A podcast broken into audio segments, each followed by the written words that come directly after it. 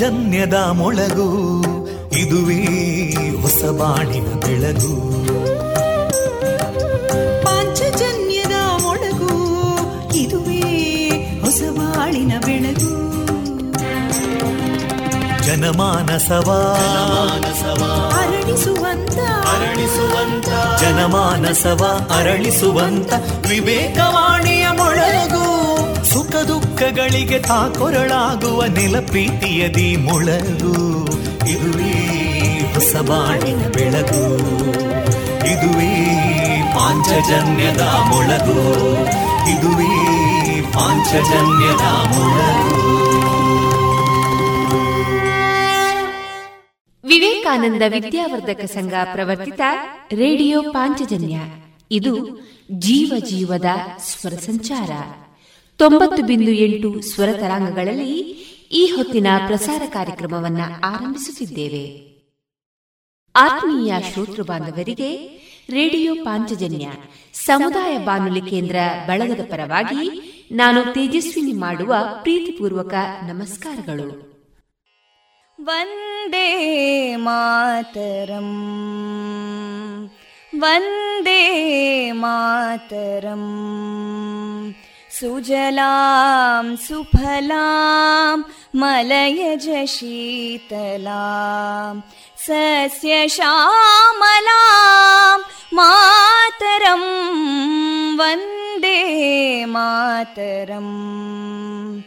ಶುಭ್ರಜೋತ್ಸ್ನಾ ಪುಲಕಿತಯಾಮಿನೀಂ ಪುಲ್ಲಕುಸುಮಿತಾ ಧ್ರುಮದಳಶೋಭಿನೀಂ ಸುಹಾಸಿನೀಂ ಸುಮಧುರಭಾಷಿನೀಂ ಸುಖದಾಂ ವರದಾಂ ಮಾತರಂ ವಂದೇ ಮಾತರಂ.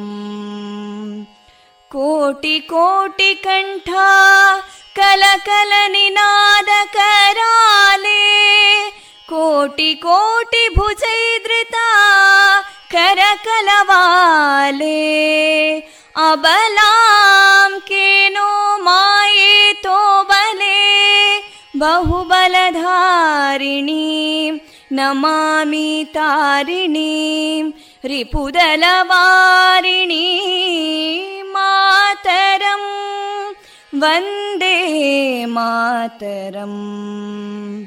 ತುಮಿ ವಿದ್ಯಾ ತುಮಿ ಧರ್ಮ ತುಮಿ ಹೃದಿ ತುಮಿ ಮರ್ಮ ತ್ವಂ ಹಿ ಪ್ರಾಣ ಶರೀರೇ ಬಾಹುತೇ ತುಮಿ ಮಾ ಶಕ್ತಿ ಹೃದಯೇ ತುಮಿ ಮಾ ಭಕ್ತಿ ತೋಮಾರಯಿ ಪ್ರತಿಮಾ ಗಡಿ ಮಂದಿರೇ ಮಂದಿರೇ ವಂದೇ ಮಾತರಂ.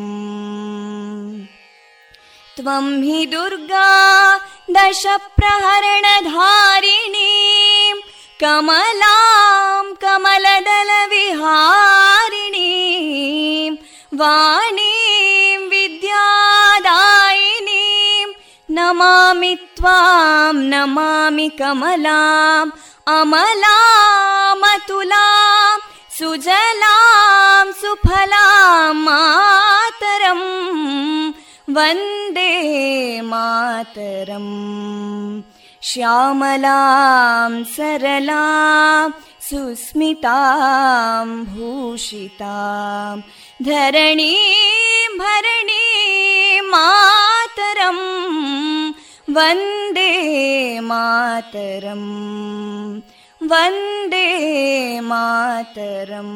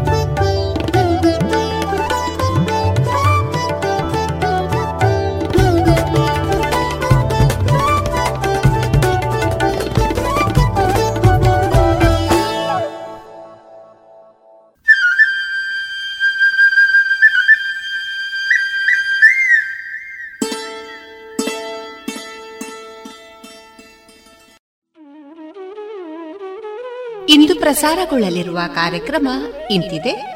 ಮೊದಲಿಗೆ ಭಕ್ತಿಗೀತೆಗಳು, ಮಾರುಕಟ್ಟೆದಾರಣೆ, ಜಾಣ ಸುದ್ದಿ, ಕಲಾಮಹತಿ ಐದನೆಯ ಸರಣಿ ಕಾರ್ಯಕ್ರಮದಲ್ಲಿ ವಿಘ್ನೇಶ್ ವಿಶ್ವಕರ್ಮ ಅವರ ಕಲಾ ವೃತ್ತಿ ಪ್ರವೃತ್ತಿ ಬದುಕಿನ ಅನುಭವಗಳ ಮುಂದುವರಿದ ಮಾತುಕತೆ, ಮನ್ ಕಿ ಬಾತ್ ಧ್ವನಿಮುದ್ರಿತ ರೇಡಿಯೋ ಕಾರ್ಯಕ್ರಮ, ಕೊನೆಯಲ್ಲಿ ಮಧುರಗಾನ ಪ್ರಸಾರವಾಗಲಿದೆ.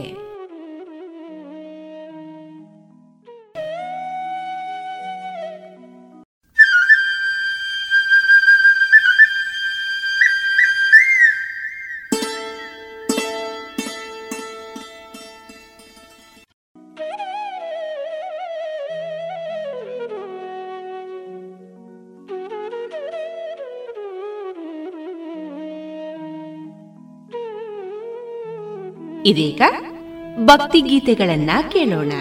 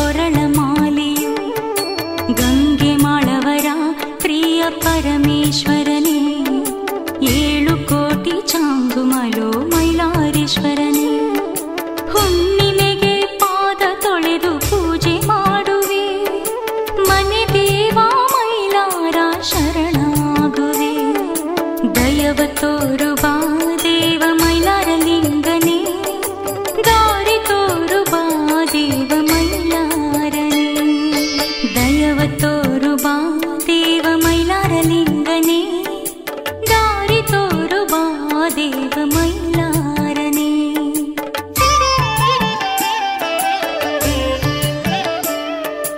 ದಯವ ತೋರು ಬಾ ದೇವ ಮೈಲಾರ ಲಿಂಗನೇ, ದಾರಿ ತೋರು ಬಾ ದೇವ ಮೈಲಾರನೇ.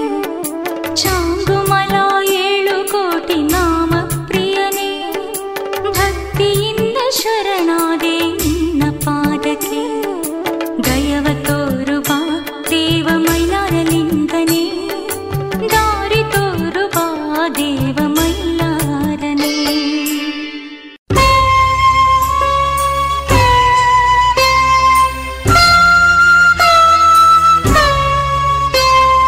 ಭಾವದಿಂದ ಭಜಿಸುವೆನ ಮುಕ್ತಿ ನೀಡುವನವರತ, ಭಾವದಿಂದ ಭಜಿಸುವೆನ ಮುಕ್ತಿ ನೀಡುವನವರತ.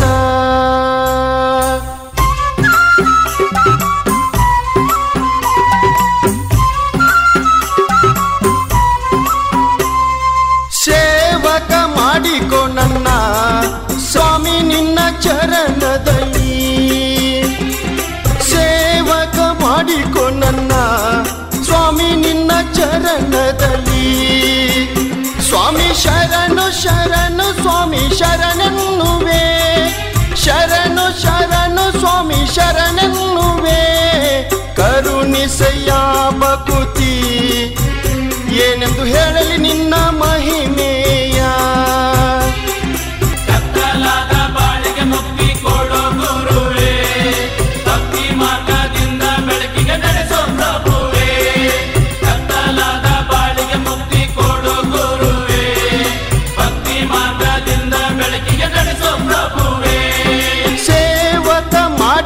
ನನ್ನ ಸ್ವಾಮಿ ನಿನ್ನ ಚರಣದಲ್ಲಿ, ಸೇವಕ ಮಾಡಿಕೊ ನನ್ನ ಸ್ವಾಮಿ ನಿನ್ನ ಚರಣದಲ್ಲಿ.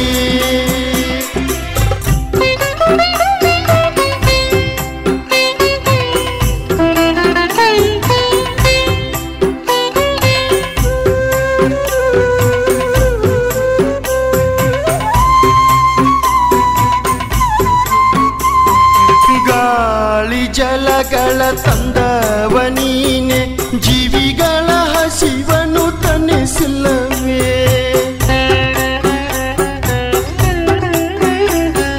ಗಾಳಿ ಜಲಗಳ ತಂದವ ನೀನೆ, ಜೀವಿಗಳ ಹಸಿವನ್ನು ತನಿಸಿಲ್ಲವೇ. ನಿನ್ನ ಅವತಾರ ಅಪರೂಪ ಸ್ವಾಮಿ, ನಿನ್ನ ಲೀಲೆ ಬಹುರೂಪ.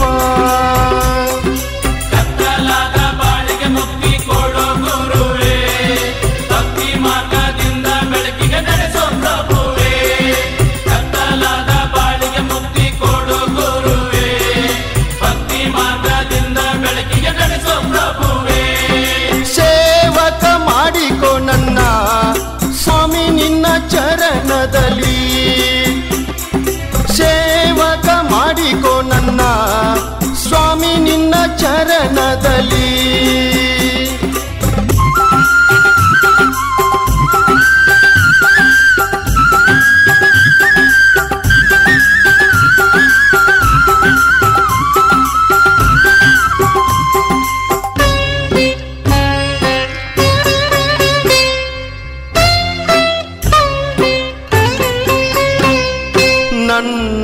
ಮನದಲ್ಲಿ ನೆಲಸಿದೆ ನೀನು, ನಿನ್ನಯ ಸ್ಮರಣೆಯ ಸುಮಧುರ ಜೇನು. ನನ್ನ ಮನದಲ್ಲಿ ನೆಲಸಿದೆ ನೀನು, ನಿನ್ನಯ ಸ್ಮರಣೆಯ ಸುಮಧುರ ಜೇನು. ನಿನ್ನ ಸನ್ನಿಧಾನವನ್ನು ಕಣ್ಣೀರಿಂದ ನಾ ತೊಳೆವೆ, ನೀನಿಲ್ಲದೆ ಬದುಕೇನು. ನಿನ್ನ ಸನ್ನಿಧಾನವನ್ನು ಕಣ್ಣೀರಿಂದ ನಾ ತೊಳೆವೆ, ನೀನಿಲ್ಲದೆ ಬದುಕೇನು. ಹೂಗಳ ತರುವೆ ಅರ್ಚನೆಯ ಮಾಡುವೆ, ಸ್ವೀಕರಿಸನ್ನ ಸೇವೆಯ. ಹರಿಮನು ನಮಗೆ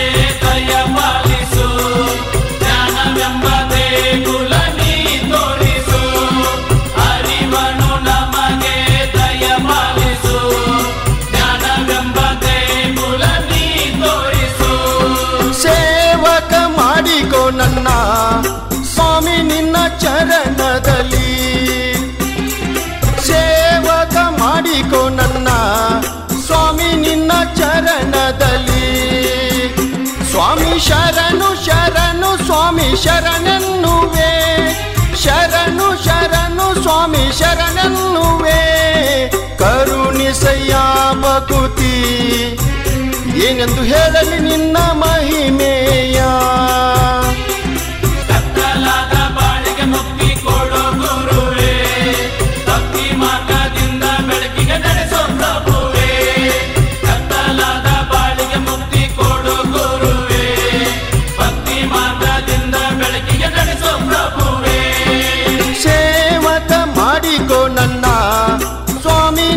ಚರಣದಲ್ಲಿ ಸೇವಕ ಮಾಡಿಕೋ ನನ್ನ ಸ್ವಾಮಿ ನಿನ್ನ ಚರಣದಲ್ಲಿ.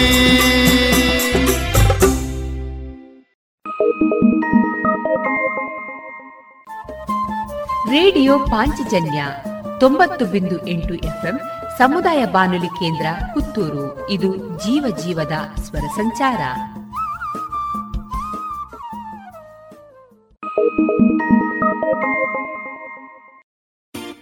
ನಮಸ್ಕಾರ ಕುಡ್ಲಾ ಎಂಕ್ ಕುಡ್ಲಾ ಬತ್ತದ ಕೊಟ್ಟಾರೋಡು ಇಲ್ಲ ಹತ್ತಿಕೊಂಡು ಶಿಲ್ಪಲ ಹತ್ತಿಕ್ಕಲಿ ಅಂಚನೆ ಮಲ್ಯರಿಗೆ ಪ್ರಾಮಿಸ್ ಮಲ್ತಿಲ ಕಡೆ ಎಟ್ಟು ಇಲ್ಲು ಮಲ್ತು ಕೊರಿಯೆ ಊಬಿ ಫಿಫ್ಟಿ ಲ್ಯಾಕ್ಸ್ ದ ಉಲೈ ಭಾರ್ಗವಿ ಬಿಲ್ಡರ್ಸ್ ದ ಕೈಲಾಸ ಇಲ್ಲದೆ ತೊಲ್ಲೆ ಲೈಫ್ ಎಂಜಾಯ್ ಮಲ್ಪ್ಲೆ.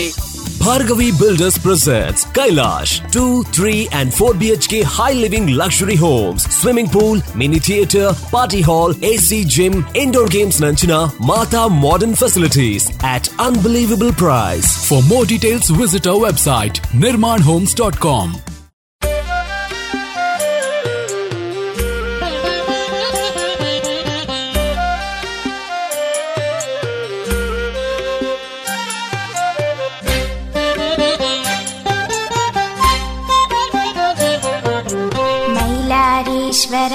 ಸ್ವಾಮಿ ಮೈಲಾರ ಲಿಂಗಯ್ಯ ಮೈಲಾರ ಕ್ಷೇತ್ರದಿ ನೆಲೆಸಿ ನಿಂತ ಸ್ವಾಮಿಯೇ ಭಕ್ತ ಕೋಟಿಗೆ ಅಭಯವನ್ನು ನೀಡಿದೆ ನಿನ್ನ ಬೇಡುವ ಜನಕ್ಕೆ ಶಾಂತಿ ನೀಡಿದೆ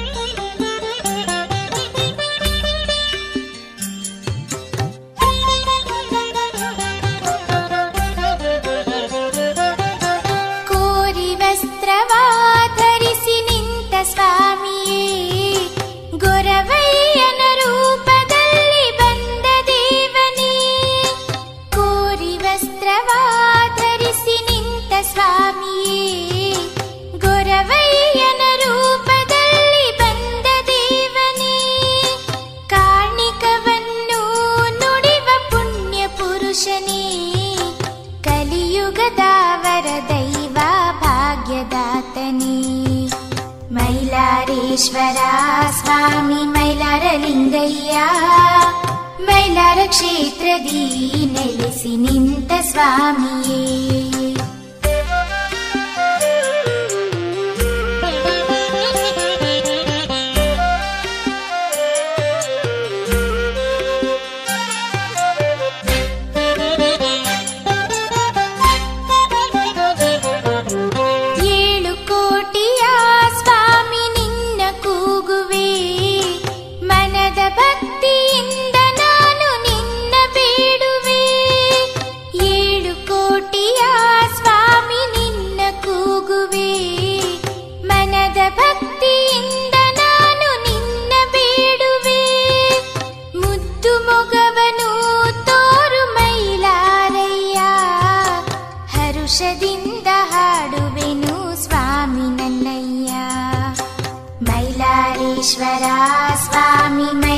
ಲಿಂಗಯ್ಯ ಮೈಲಾರ ಕ್ಷೇತ್ರದಿ ನೆಲೆಸಿ ನಿಂತ ಸ್ವಾಮಿಯೇ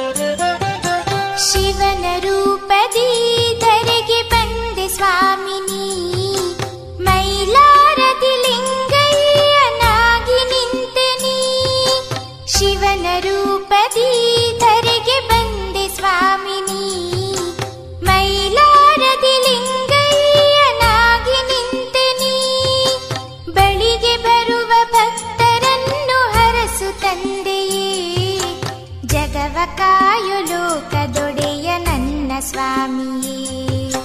ಮೈಲಾರೇಶ್ವರ ಸ್ವಾಮಿ ಮೈಲಾರ ಲಿಂಗಯ್ಯ, ಮೈಲಾರ ಕ್ಷೇತ್ರದಿ ನೆಲೆಸಿ ನಿಂತ ಸ್ವಾಮಿಯೇ.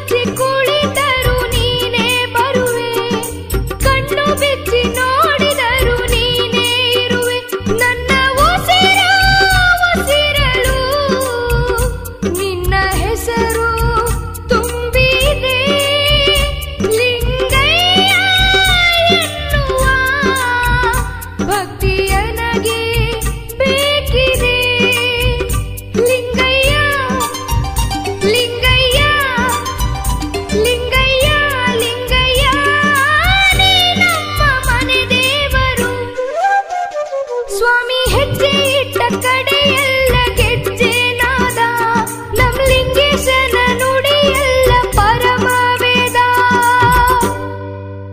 ಗುಣನಾಥರೇ, ಇಡ್ದಾನೆ ಮೂಲು ನನ್ನ ಮೂಲೆ ಕುಟ್ಲಾಡಿ. ಹೌದಾನೆ ಶಿಲ್ಪನ್ ಮದ್ಮೇಲೆ ಆಯೆ ಐಫೈ ಇಲ್ಲ ಅದೇ ತಂದೆ. ಭಾರ್ಗವಿ ಬಿಲ್ಡರ್ಸ್ ದ ಕೈಲಾಶ್ ತಕ್ಲಿ ಮಲ್ಲ ಟ್ಯಾಂಕ್ಸ್ ಲೈಫ್ ಇಸ್ ಚಿಂಗಾಲಾಲ.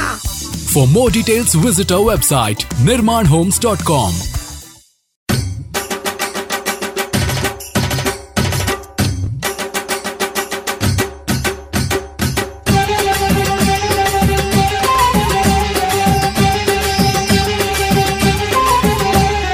Lingayya, Swami Lingayya, Lingayya, Swami Lingayya, ನಿನ್ನ ನೆನೆಯಾದೆ ಇರಲಾರೆ ನನ್ನಯ್ಯ.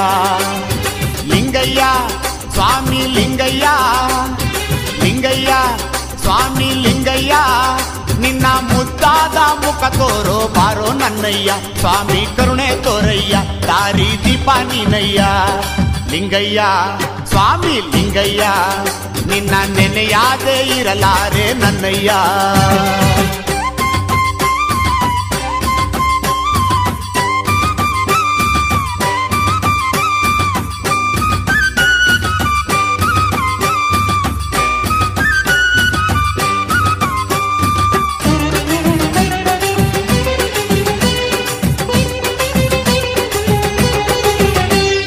ಲೋಕಕ್ಕೆಲ್ಲ ಸ್ವಾಮಿಯೇ ನೀನೆ ದೊಡ್ಡವನು, ಬಾಗಿ ಬರುವ ಭಕ್ತರನ್ನು ಕಾಯುವ ಹರನು. ಲೋಕಕ್ಕೆಲ್ಲ ಸ್ವಾಮಿಯೇ ನೀನೆ ದೊಡ್ಡವನು, ಬಾಗಿ ಬರುವ ಭಕ್ತರನ್ನು ಕಾಯುವ ಹರನು. ಕಾರ್ಮಿಕ ಕೇಳಲು ಕಾಯುತ್ತಲಿಹರು, ಕಾರ್ಮಿಕ ಕೇಳಲು ಕಾಯುತ್ತಲಿಹರು, ಏಳು ಕೋಟಿ ಚಾಂಗು ಮಲೋ ಎನ್ನು ತಲಿಹರು. ಸ್ವಾಮಿ ಏಳು ಕೋಟಿ ಚಾಂಗು ಮಲೋ ಎನ್ನು ತಲಿಹರು. ಲಿಂಗಯ್ಯ ಸ್ವಾಮಿ ಲಿಂಗಯ್ಯ, ಲಿಂಗಯ್ಯ ಸ್ವಾಮಿ ಲಿಂಗಯ್ಯ, ನಿನ್ನ ನೆನೆಯಾದೆ ಇರಲಾರೆ ನನ್ನಯ್ಯ, ನಿನ್ನ ನೆನೆಯಾದೆ ಇರಲಾರೆ ನನ್ನಯ್ಯ.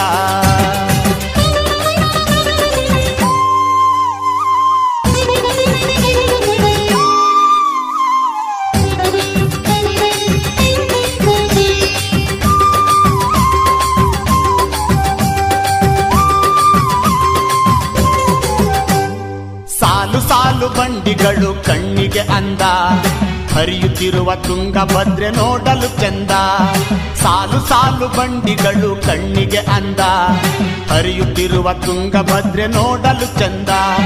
ಕುದುರೆ ಹೆಜ್ಜೆ ಕುಣಿತವು ಬಹಳ ಅಂದವೋ, ಕುದುರೆ ಹೆಜ್ಜೆ ಕುಣಿತವು ಬಹಳ ಅಂದವೋ, ಸರಪಳಿಯ ಪವಾಡವು ಇನ್ನು ಚೆಂದವು. ನಿಮ್ಮ ಸರಪಳಿಯ ಪವಾಡವು ಇನ್ನು ಚೆಂದವು. ಲಿಂಗಯ್ಯ ಸ್ವಾಮಿ ಲಿಂಗಯ್ಯ, ಲಿಂಗಯ್ಯ ಸ್ವಾಮಿ ಲಿಂಗಯ್ಯ, ನಿನ್ನ ನೆನೆಯಾದೆ ಇರಲಾರೆ ನನ್ನಯ್ಯ, ನಿನ್ನ ನೆನೆಯಾದೆ ಇರಲಾರೆ ನನ್ನಯ್ಯ.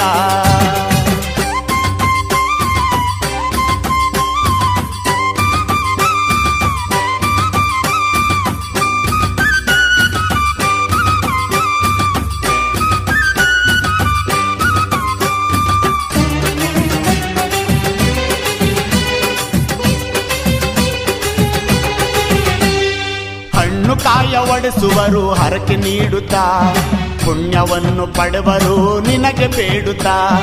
ಹಣ್ಣು ಕಾಯ ಒಡೆಸುವರು ಹರಕೆ ನೀಡುತ್ತಾ, ಪುಣ್ಯವನ್ನು ಪಡೆವರು ನಿನಗೆ ಬೇಡುತ್ತಾ. ಹರುಷದಿಂದ ಕುಣಿವರು ಡೊಳ್ಳು ಬಡಿಯುತ್ತಾ, ಹರುಷದಿಂದ ಕುಣಿವರು ಡೊಳ್ಳು ಬಡಿಯುತ್ತಾ. ಚವರಿಯನ್ನು ಬೀಸುವರು ನಿನ್ನ ಸ್ಮರಿಸುತ್ತಾ, ಚವರಿಯನ್ನು ಬೀಸುವರು ನಿನ್ನ ಸ್ಮರಿಸುತ್ತಾ. ಲಿಂಗಯ್ಯ ಸ್ವಾಮಿ ಲಿಂಗಯ್ಯ, ಲಿಂಗಯ್ಯ ಸ್ವಾಮಿ ಲಿಂಗಯ್ಯ, ನಿನ್ನ ನೆನೆಯಾದ ಇರಲಾರೆ ನನ್ನಯ್ಯ. ಲಿಂಗಯ್ಯ ಸ್ವಾಮಿ ಲಿಂಗಯ್ಯ, ಲಿಂಗಯ್ಯ ಸ್ವಾಮಿ ಲಿಂಗಯ್ಯ, ನಿನ್ನ ಮುದ್ದಾದ ಮುಖ ತೋರೋ ಬಾರೋ ನನ್ನಯ್ಯ. ಸ್ವಾಮಿ ಕರುಣೆ ತೋರಯ್ಯ, ದಾರಿ ದೀಪ ನೀನಯ್ಯ. ಲಿಂಗಯ್ಯ ಸ್ವಾಮಿ ಲಿಂಗಯ್ಯ, ನಿನ್ನ ನೆನೆಯಾದೆ ಇರಲಾರೆ ನನ್ನಯ್ಯ.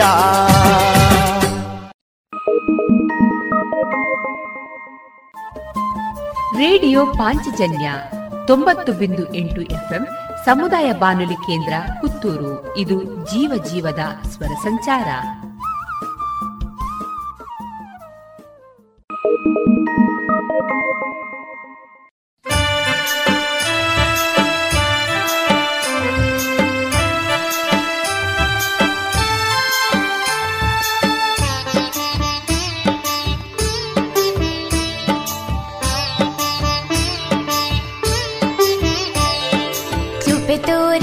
ರಸಯ್ಯ ಮೈಲಾರೇಶ ನೀ ದಯ ತೋರು ಕರುಣಾಳು ಮೈಲಾರೇಶ, ಕೃಪೆ ತೋರಿ ಹರಸಯ್ಯ ಮೈಲಾರೇಶ ನೀ ದಯ ತೋರು ಕರುಣಾಳು ಮೈಲಾರೇಶ, ಕೃಪೆ ತೋರಿ ಹರಸಯ್ಯ ಮೈಲಾರೇಶ ನೀ ದಯ ತೋರು ಕರುಣಾಳು ಮೈಲಾರೇಶ.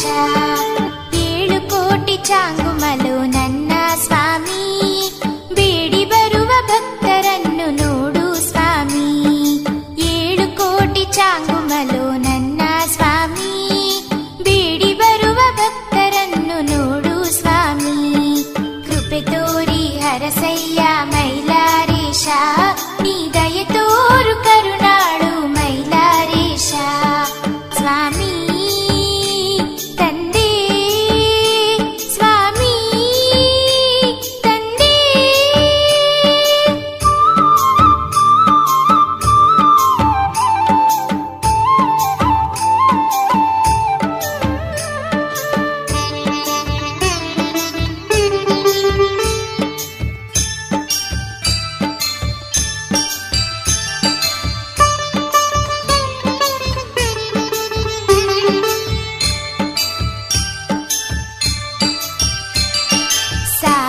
ಸಾಲಾಗಿ ಬರುವ ಭಕ್ತರು ಚಂದ, ಭಂಡಾರದಯ್ಯ ನಿನ್ನ ಲೀಲೆಯು ಅಂದ, ಸಾಲು ಸಾಲಾಗಿ ಬರುವ ಭಕ್ತರು ಚಂದ, ಭಂಡಾರದಯ್ಯ ನಿನ್ನ ಲೀಲೆಯು ಅಂದ, ಮನೆ ದೇವ ಮೈಲಾರ ಲಿಂಗಯ್ಯನೆ ಬಾ, ಕಂದನ ಮೊರೆಯನ್ನು ಆಲಿಸಲು ಬಾ, ಮನೆ ದೇವ ಮೈಲಾರ ಲಿಂಗಯ್ಯನೆ ಬಾ,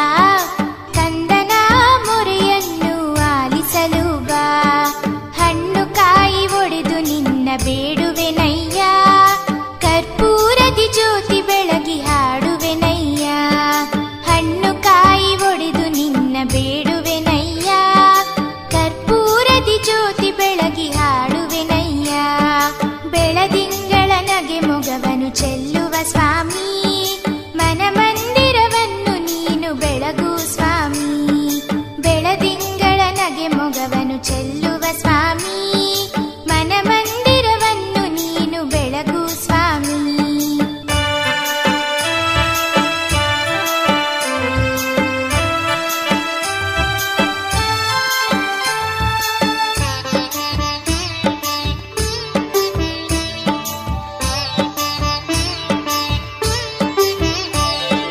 ಪುಟ್ಟ ಕೈಗಳಿಂದ ನಿನ್ನ ಸೇವೆ ಮಾಡುವೆ, ಮನೆ ದೇವ ಭಕ್ತಿಯಿಂದ ನಿನ್ನ ಬೇಡುವೆ, ಪುಟ್ಟ ಕೈಗಳಿಂದ ನಿನ್ನ ಸೇವೆ ಮಾಡುವೆ, ಮನೆ ದೇವ ಭಕ್ತಿಯಿಂದ ನಿನ್ನ ಬೇಡುವೆ, ಕೃಪೆ ತೋರಿ ಹರಸಯ್ಯ ಮೈಲಾರೇಶ ನೀ ದಯ ತೋರು ಕರುಣಾಳು ಮೈಲಾರೇಶ, ಕೃಪೆ ತೋರಿ ಹರಸಯ್ಯ ಮೈಲಾರೇಶ ನೀ ದಯ ತೋರು ಕರುಣಾಳು ಮೈಲಾರೇಶ.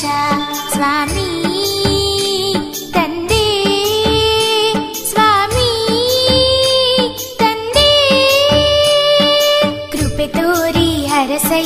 ಮೈಲಾರೇಶ ನೀ ದಯ ತೋರು ಕರುಣಾಳು ಮೈಲಾರೇಶ, ಕೃಪೆ ತೋರಿ ಹರಸಯ್ಯ ಮೈಲಾರೇಶ ನೀ ದಯ ತೋರು ಕರುಣಾಳು ಮೈಲಾರೇಶ. ಇದುವರೆಗೆ ಭಕ್ತಿ ಗೀತೆಗಳನ್ನ ಕೇಳಿದರೆ ಏನು ಚಂದ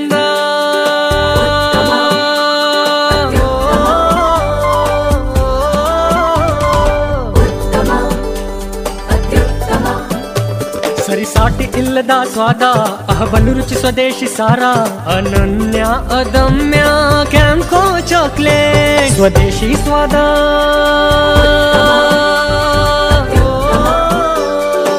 ಕ್ಯಾಂಕೋ ಸ್ವದೇಶಿ ಚಾಕ್ಲೇಟ್ಸ್ ಅತ್ಯುತ್ತಮ. ಗುಣನಾಥರೇ, ಇರ್ನ ಪೊಸ ತಿಲ್ಲು ತೂದು ಶಿಲ್ಪ ಬೋಲ್ಡ್ ಆಯರ್ಗೆ ಬೊಕ್ಕ ಅಂಚ ಉಂಡು ನಮ್ಮ ಇಲ್ಲಿ ವಾ speciality board, swimming pool, mini theatre, indoor game ಮಾತ ಉಂಡು. ಓಲಿಯವು ಕೊಟ್ಟಾರಡು ಭಾರ್ಗವಿ ಬಿಲ್ಡರ್ಸ್ ದಕ್ಲ Kailash. For more details visit our website Nirman homes dot com.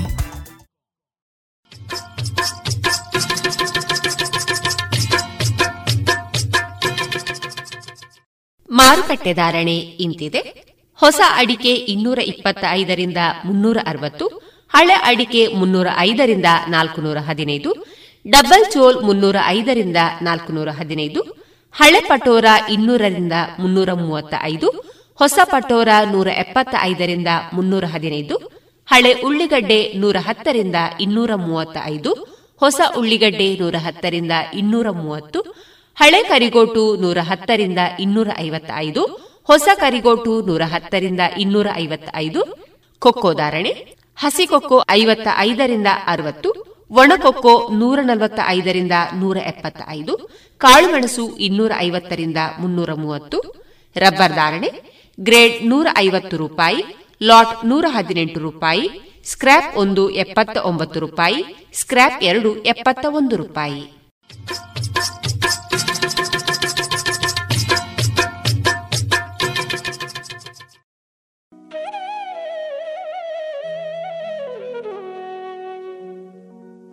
ಇನ್ನು ಮುಂದೆ ಕೇಳಿ ಜಾಣ ಸುದ್ದಿ.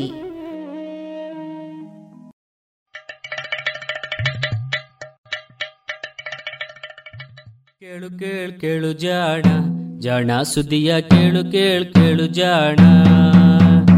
ಇಂದು ಅಂದು ಮುಂದು ಹಿಂದು ಹರಿವು ತಿಳಿವು ಚುಟುಕು ಬೆರಗು ನಿತ್ಯ ನುಡಿಯುವತ್ತು ತರಲು ನಿತ್ಯ ನುಡಿಯುವತ್ತು ತರಲು ಕೇಳಿ ಜಾಣರ ಜಾಣ ಸುದ್ದಿಯ ಕೇಳು ಕೇಳು ಕೇಳು ಜಾಣ, ಜಾಣ ಸುದ್ದಿಯ ಕೇಳು ಕೇಳು ಕೇಳು ಜಾಣ. ಜಾಣ ನುಡಿ.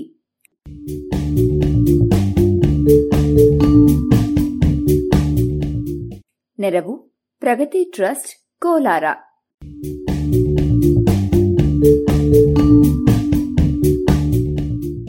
ಮೂರು ಹೆಸರಿನ ಧಾತು.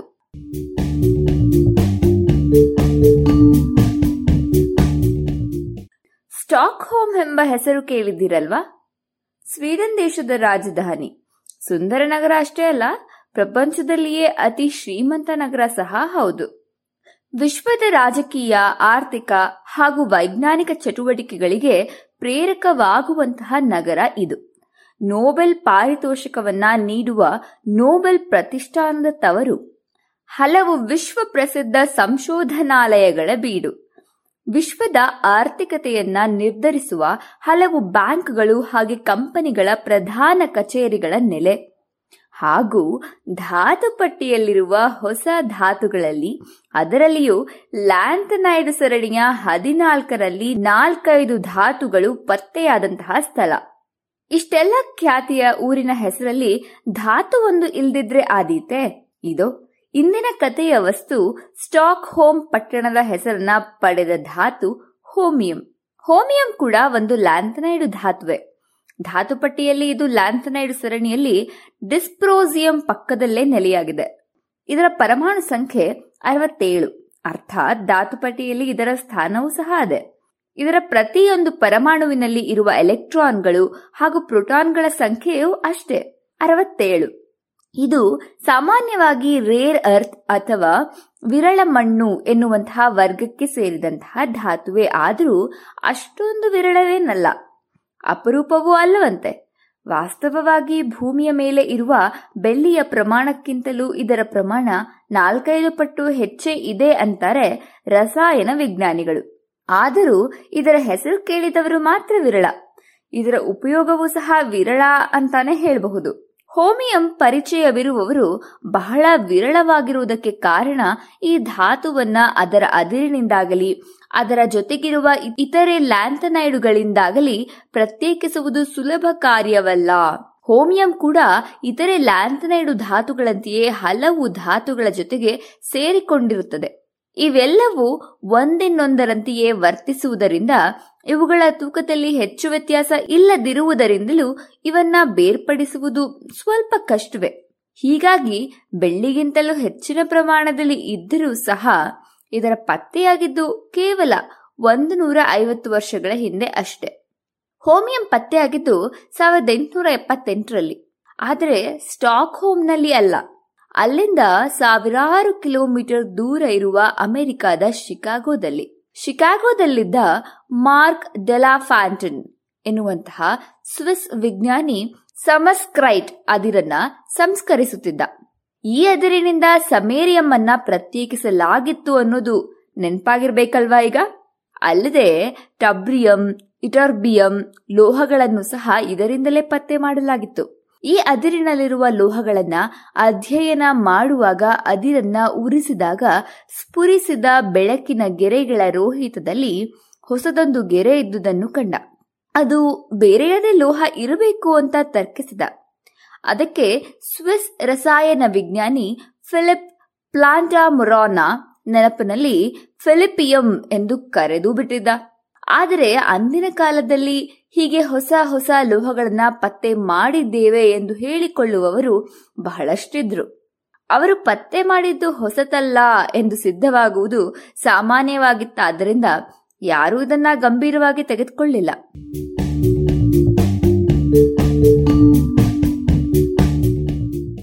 ಆದರೆ ಗ್ಯಾಡೋಲಿನೈಟ್ ಅದಿರನ್ನ ಸಂಸ್ಕರಿಸುವಾಗ ತಾನು ಇದೇ ರೋಹಿತದ ಗೆರೆಯನ್ನ ಕಂಡೆ.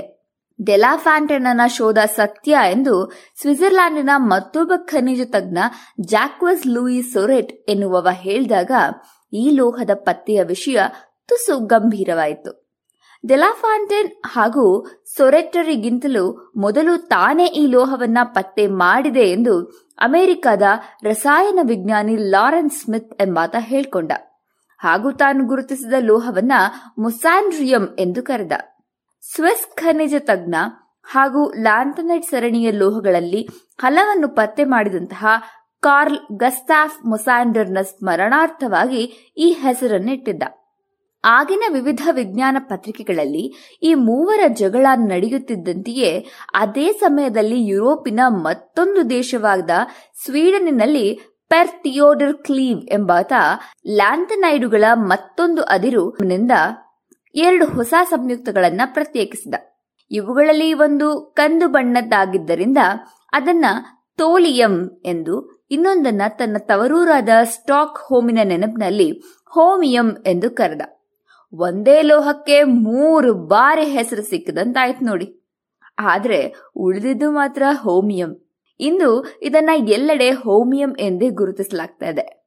ಹೋಮಿಯಂ ತನ್ನ ನೆರೆಹೊರೆಯ ಧಾತುಗಳಂತೆಯೇ ರಾಸಾಯನಿಕವಾಗಿ ವರ್ತಿಸುವುದರಿಂದ ಅದನ್ನ ಬಲು ಬೇಗನೆ ಗುರುತಿಸಲಾಗಿರಲಿಲ್ಲ. ಇದನ್ನ ಸುಲಭವಾಗಿ ಪ್ರತ್ಯೇಕಿಸಲಾಗದು ಅನ್ನೋದಕ್ಕೆ ಉಳಿದ ಲ್ಯಾಂಥನೈಡ್ ಲೋಹಗಳಿಗಿಂತ ಇದು ತುಸು ದುಬಾರಿಯಾಗುತ್ತದೆಯಾದ್ದರಿಂದ ಸಾಮಾನ್ಯವಾಗಿ ಇದನ್ನ ಬಳಸಬಹುದಾದೆಡೆಯಲ್ಲೆಲ್ಲ ಬೇರೆ ಬೇರೆ ಲ್ಯಾಂಥನೈಡುಗಳೇ ಬಳಕೆ ಆಗುತ್ತವೆ. ಹೀಗಾಗಿ ಹೋಮಿಯಂ ಬಳಕೆ ಅಷ್ಟೊಂದೇನಿಲ್ಲ. ಇದೇನಿದ್ರೂ ರಾಸಾಯನಿಕ ಹಾಗೂ ಭೌತ ವಿಜ್ಞಾನಿಗಳಿಗೆ ಒಂದು ಕೌತುಕದ ಧಾತುವಾಗಿಯೇ ಉಳಿದಿದೆ ಅಂತ ಹೇಳಬಹುದು. ಕೌತುಕದ ಧಾತುವೇ ಸರಿ, ಹೋಮಿಯಂ ಏನಾದರೂ ಅಯಸ್ಕಾಂತವಾದರೆ ಬಹಳ ಪ್ರಬಲವಾದ ಅಯಸ್ಕಾಂತವಾಗಬಹುದು. ಕಾಂತವಸ್ತುಗಳು ಅಂದ್ರೆ ಗೊತ್ತಲ್ಲ, ಕಬ್ಬಿಣ ಸಾಮಾನ್ಯವಾಗಿ ಅಯಸ್ಕಾಂತವಲ್ಲ, ಆದರೆ ಪ್ರಬಲವಾದ ಕಾಂತ ವಲಯದಲ್ಲಿ ಅಥವಾ ವಿದ್ಯುತ್ ಪ್ರಭಾವಕ್ಕೆ ಒಳಗಾದಾಗ ಅದು ಅಯಸ್ಕಾಂತವೂ ಆಗುತ್ತೆ. ಅಯಸ್ಕಾಂತವಲ್ಲದ ಕಬ್ಬಿಣವನ್ನ ಆಕರ್ಷಿಸುತ್ತೆ. ಇದನ್ನ ಕಾಂತೀಯತೆ ಅಂತ ಹೇಳ್ತೀವಿ. ಎಲ್ಲಾ ಲೋಹಗಳು ಹೀಗಲ್ಲ. ಕೆಲವು ಲೋಹಗಳನ್ನ ಎಷ್ಟೇ ಪ್ರಬಲವಾದ ಅಯಸ್ಕಾಂತವು ಆಕರ್ಷಿಸಲಾರವು. ಇನ್ನೂ ಕೆಲವು ಲೋಹಗಳಿವೆ, ಅವುಗಳು ಕೇವಲ ಕಾಂತ ಶಕ್ತಿಯ ಪ್ರಭಾವವಿದ್ದಾಗ ಮಾತ್ರ ಅಯಸ್ಕಾಂತಗಳಂತೆ ವರ್ತಿಸುತ್ತೆ. ಕಬ್ಬಿಣದಂತೆ ಸ್ವತಃ ಅಯಸ್ಕಾಂತವಾಗುವುದಿಲ್ಲ. ಇಂತಹ ಲೋಹಗಳು ನಿರ್ದಿಷ್ಟ ಉಷ್ಣತೆಗಿಂತಲೂ ಕಡಿಮೆ ಉಷ್ಣತೆಯಲ್ಲಿಯಷ್ಟೇ ಹೀಗೆ ಅಯಸ್ಕಾಂತಗಳಾಗಬಲ್ಲವು. ಆಗ ಅವುಗಳ ಅಣುಗಳಲ್ಲಿ ಇರುವಂತಹ ಒಂಟಿ ಎಲೆಕ್ಟ್ರಾನ್ಗಳ ಸ್ಪಿನ್ ಎಲ್ಲವೂ ಒಂದೇ ತೆರನಾಗಿರ್ತವೆ. ಇಂತಹ ಎಲೆಕ್ಟ್ರಾನ್ಗಳು ಹೆಚ್ಚಿದಷ್ಟು ಕಾಂತೀಯತೆ ಹೆಚ್ಚು.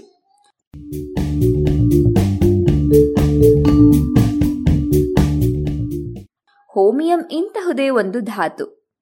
ಆದರೆ ಇದು ಅಯಸ್ಕಾಂತವಾಗುವ ಉಷ್ಣತೆ ಮಾತ್ರ ಬಹಳ ಶೀತಲ, ಕೇವಲ ಇಪ್ಪತ್ತು ಡಿಗ್ರಿ ಕೆಲ್ವಿನ್ ಅಂದರೆ ಮೈನಸ್ ಇನ್ನೂರ ಐವತ್ಮೂರು ಡಿಗ್ರಿ ಉಷ್ಣತೆಗಿಂತ ಕಡಿಮೆ ಉಷ್ಣತೆಯಲ್ಲಿ ಅಷ್ಟೇ ಇದು ಅಯಸ್ಕಾಂತವಾಗುತ್ತೆ. ಬೇರೆ ಲೋಹಗಳನ್ನ ಆಕರ್ಷಿಸುತ್ತೆ ಕೂಡ. ಹೀಗಾಗಿ ಬಹಳ ಬಲವಾದ ಅಯಸ್ಕಾಂತವಾಗಬಲ್ಲುದಾದರೂ ಪ್ರಾಯೋಗಿಕವಾಗಿ ಇದನ್ನು ಉಪಯೋಗಿಸಲಾಗಲಿಲ್ಲ. ಹೋಮಿಯಂನ ಇನ್ನೊಂದು ಗುಣ ಇದೆ, ಅದೊಂದೇ ಸದ್ಯಕ್ಕೆ ನಮಗೆ ಉಪಯುಕ್ತವಾದಂತಹ ಗುಣ ಅನ್ಬಹುದು. ಅತ್ಯಲ್ಪ ಪ್ರಮಾಣದಲ್ಲಿ ಇದು ಇತರೆ ಲೋಹಗಳ ಜೊತೆಗೆ ಬೆರೆತರೂ ಅವುಗಳ ದ್ಯುತಿಗುಣವನ್ನ ಬದಲಿಸುತ್ತವೆ. ಉದಾಹರಣೆಗೆ ಇಟ್ರಿಯಂ, ಅಲ್ಯೂಮಿನಿಯಂ, ಗ್ಯಾಲಿಯಂ ಮಿಶ್ರಲೋಹದ ಹರಡುಗಳ ಶಕ್ತಿಯನ್ನ ಹೀರ್ಕೊಂಡು ಅನಂತರ ಅವನ್ನ ನಿರ್ದಿಷ್ಟ ತರಂಗಾಂತರದಲ್ಲಿ ನಿರ್ದಿಷ್ಟ ದಿಕ್ಕಿನಲ್ಲಿಯಷ್ಟೇ ಸಾಗುವ ಬೆಳಕನ್ನಾಗಿ ಸೂಸುತ್ತವೆ ಅಷ್ಟೆ. ಇವನ್ನೇ ನಾವು ಲೇಸರ್ ಅಂತ ಹೇಳೋದು. ಈ ಲೇಸರ್ ಅನ್ನ ವೈದ್ಯಕೀಯದಲ್ಲಿ ಬಳಸೋದುಂಟು. ಈ ಮಿಶ್ರಲೋಹಕ್ಕೆ ಒಂದಿಷ್ಟೇ ಇಷ್ಟು ಹೋಮಿಯಂ ಬೆರೆಸಿದೆವೆನ್ನಿ, ಆಗ ಅದರಿಂದ ಹೊಮ್ಮುವಂತಹ ಬೆಳಕಿನ ಕಿರಣಗಳ ತರಂಗಾಂತರ ಬೇರೆಯಾಗತ್ತೆ. ಅಷ್ಟೇ ಅಲ್ಲ, ಶಕ್ತಿಯೂ ಸಹ ವ್ಯತ್ಯಾಸವಾಗುತ್ತೆ. ಹೋಮಿಯಂ ಯಾಗ್ ಲೇಸರ್ ಎನ್ನುವಂತಹ ಈ ಲೇಸರ್ ಸೂಸುವ ಬೆಳಕಿನ ತರಂಗಾಂತರ ಎರಡು ಸಾವಿರದ ನೂರು ನ್ಯಾನೋಮೀಟರ್. ಇದು ಶಕ್ತಿಶಾಲಿ ಅಷ್ಟೇ ಅಲ್ಲ, ನೀರು ತುಂಬಿದ ಚೀಲಗಳಲ್ಲಿ ಬಹಳ ಅಲ್ಪ ದೂರದಲ್ಲಿಯೇ ಮಸುಕಾಗಿ ಬಿಡುತ್ತೆ.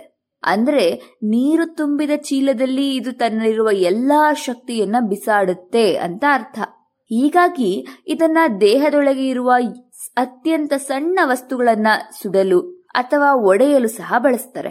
ನಮ್ಮ ಅಂಗಗಳೆಲ್ಲವೂ ಹೀಗೆ ನೀರು ತುಂಬಿದ ಚೀಲಗಳಂತೆಯೇ ಅಲ್ವಾ? ಆದ್ರಿಂದ ಮೂತ್ರಪಿಂಡದಲ್ಲಿ ಇರುವಂತಹ ಅತ್ಯಂತ ಸಣ್ಣ ಕಲ್ಲುಗಳನ್ನ ಒಡೆಯಲು ಈಗ ಹೋಮಿಯಂ ಯಾಗ್ ಲೇಸರ್ಗೆ ಆದ್ಯತೆ ಇದೆ. ಇದರಿಂದ ಹೊಮ್ಮುವ ಲೇಸರ್ ಅವಗೆಂಪು ಕಿರಣಗಳಾದ್ದರಿಂದ ತಾವು ಹರಿದ ಚರ್ಮವನ್ನ ತಾವೇ ಸುಟ್ಟು ಹೊಲೆದು ಬಿಡಬಲ್ಲವು. ಹೀಗೆ ಶಸ್ತ್ರಕ್ರಿಯೆಯಲ್ಲಿ ಬಳಸುವ ಲೇಸರ್ಗಳಲ್ಲಿ ಇದು ಬಳಕೆಯಾಗ್ತಾ ಇದೆ. ಇದರ ಹೊರತಾಗಿ ಈ ಲೋಹ ಕೇವಲ ಧಾತು ಪಟ್ಟಿಯಲ್ಲಿ ಇರುವ ಅರವತ್ತ ಏಳನೆಯ ಧಾತು. ಲ್ಯಾಂಥನೈಡ್ ಸರಣಿಯ ಇನ್ನೊಂದು ಲೋಹ ಅಷ್ಟೆ, ಬೇರಾವ ಉಪಯೋಗವೂ ಇಲ್ಲ.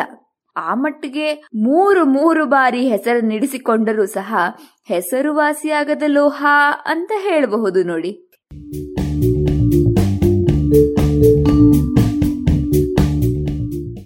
ಇದು ಇಂದಿನ ಜಾಣನುಡಿ. ರಚನೆ ಕೊಳ್ಳೇಗಾಲ ಶರ್ಮಾ. ಜಾಣಧ್ವನಿ ನವ್ಯ ಎನ್.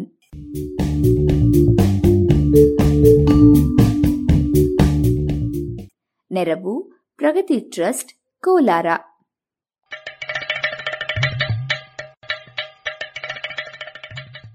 ಜಾಣ ಸುದ್ದಿಯ ಬಗ್ಗೆ ಸಲಹೆ ಸಂದೇಹಗಳು ಇದ್ದಲ್ಲಿ ನೇರವಾಗಿ ಒಂಬತ್ತು ಎಂಟು ಎಂಟು ಆರು ಆರು ನಾಲ್ಕು ಸೊನ್ನೆ ಮೂರು ಎರಡು ಎಂಟು ಈ ನಂಬರಿಗೆ ವಾಟ್ಸಪ್ ಮಾಡಿ, ಇಲ್ಲವೇ ಕರೆ ಮಾಡಿ.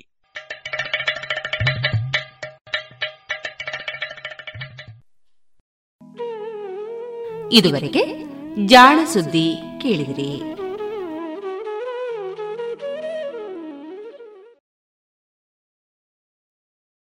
ಇನ್ನೀಗ ಕಲಾಮಹತಿ ಐದನೆಯ ಸರಣಿ ಕಾರ್ಯಕ್ರಮದಲ್ಲಿ ಪುತ್ತೂರಿನ ಭಾವನಾ ಕಲಾ ಆರ್ಟ್ಸ್ನ ಮಾಲಕರಾದ ವಿಘ್ನೇಶ್ ವಿಶ್ವಕರ್ಮ ಅವರ ಕಲಾವೃತ್ತಿ ಪ್ರವೃತ್ತಿ ಬದುಕಿನ ಅನುಭವಗಳ ಮುಂದುವರಿದ ಮಾತುಕತೆಯನ್ನ ಕೇಳೋಣ.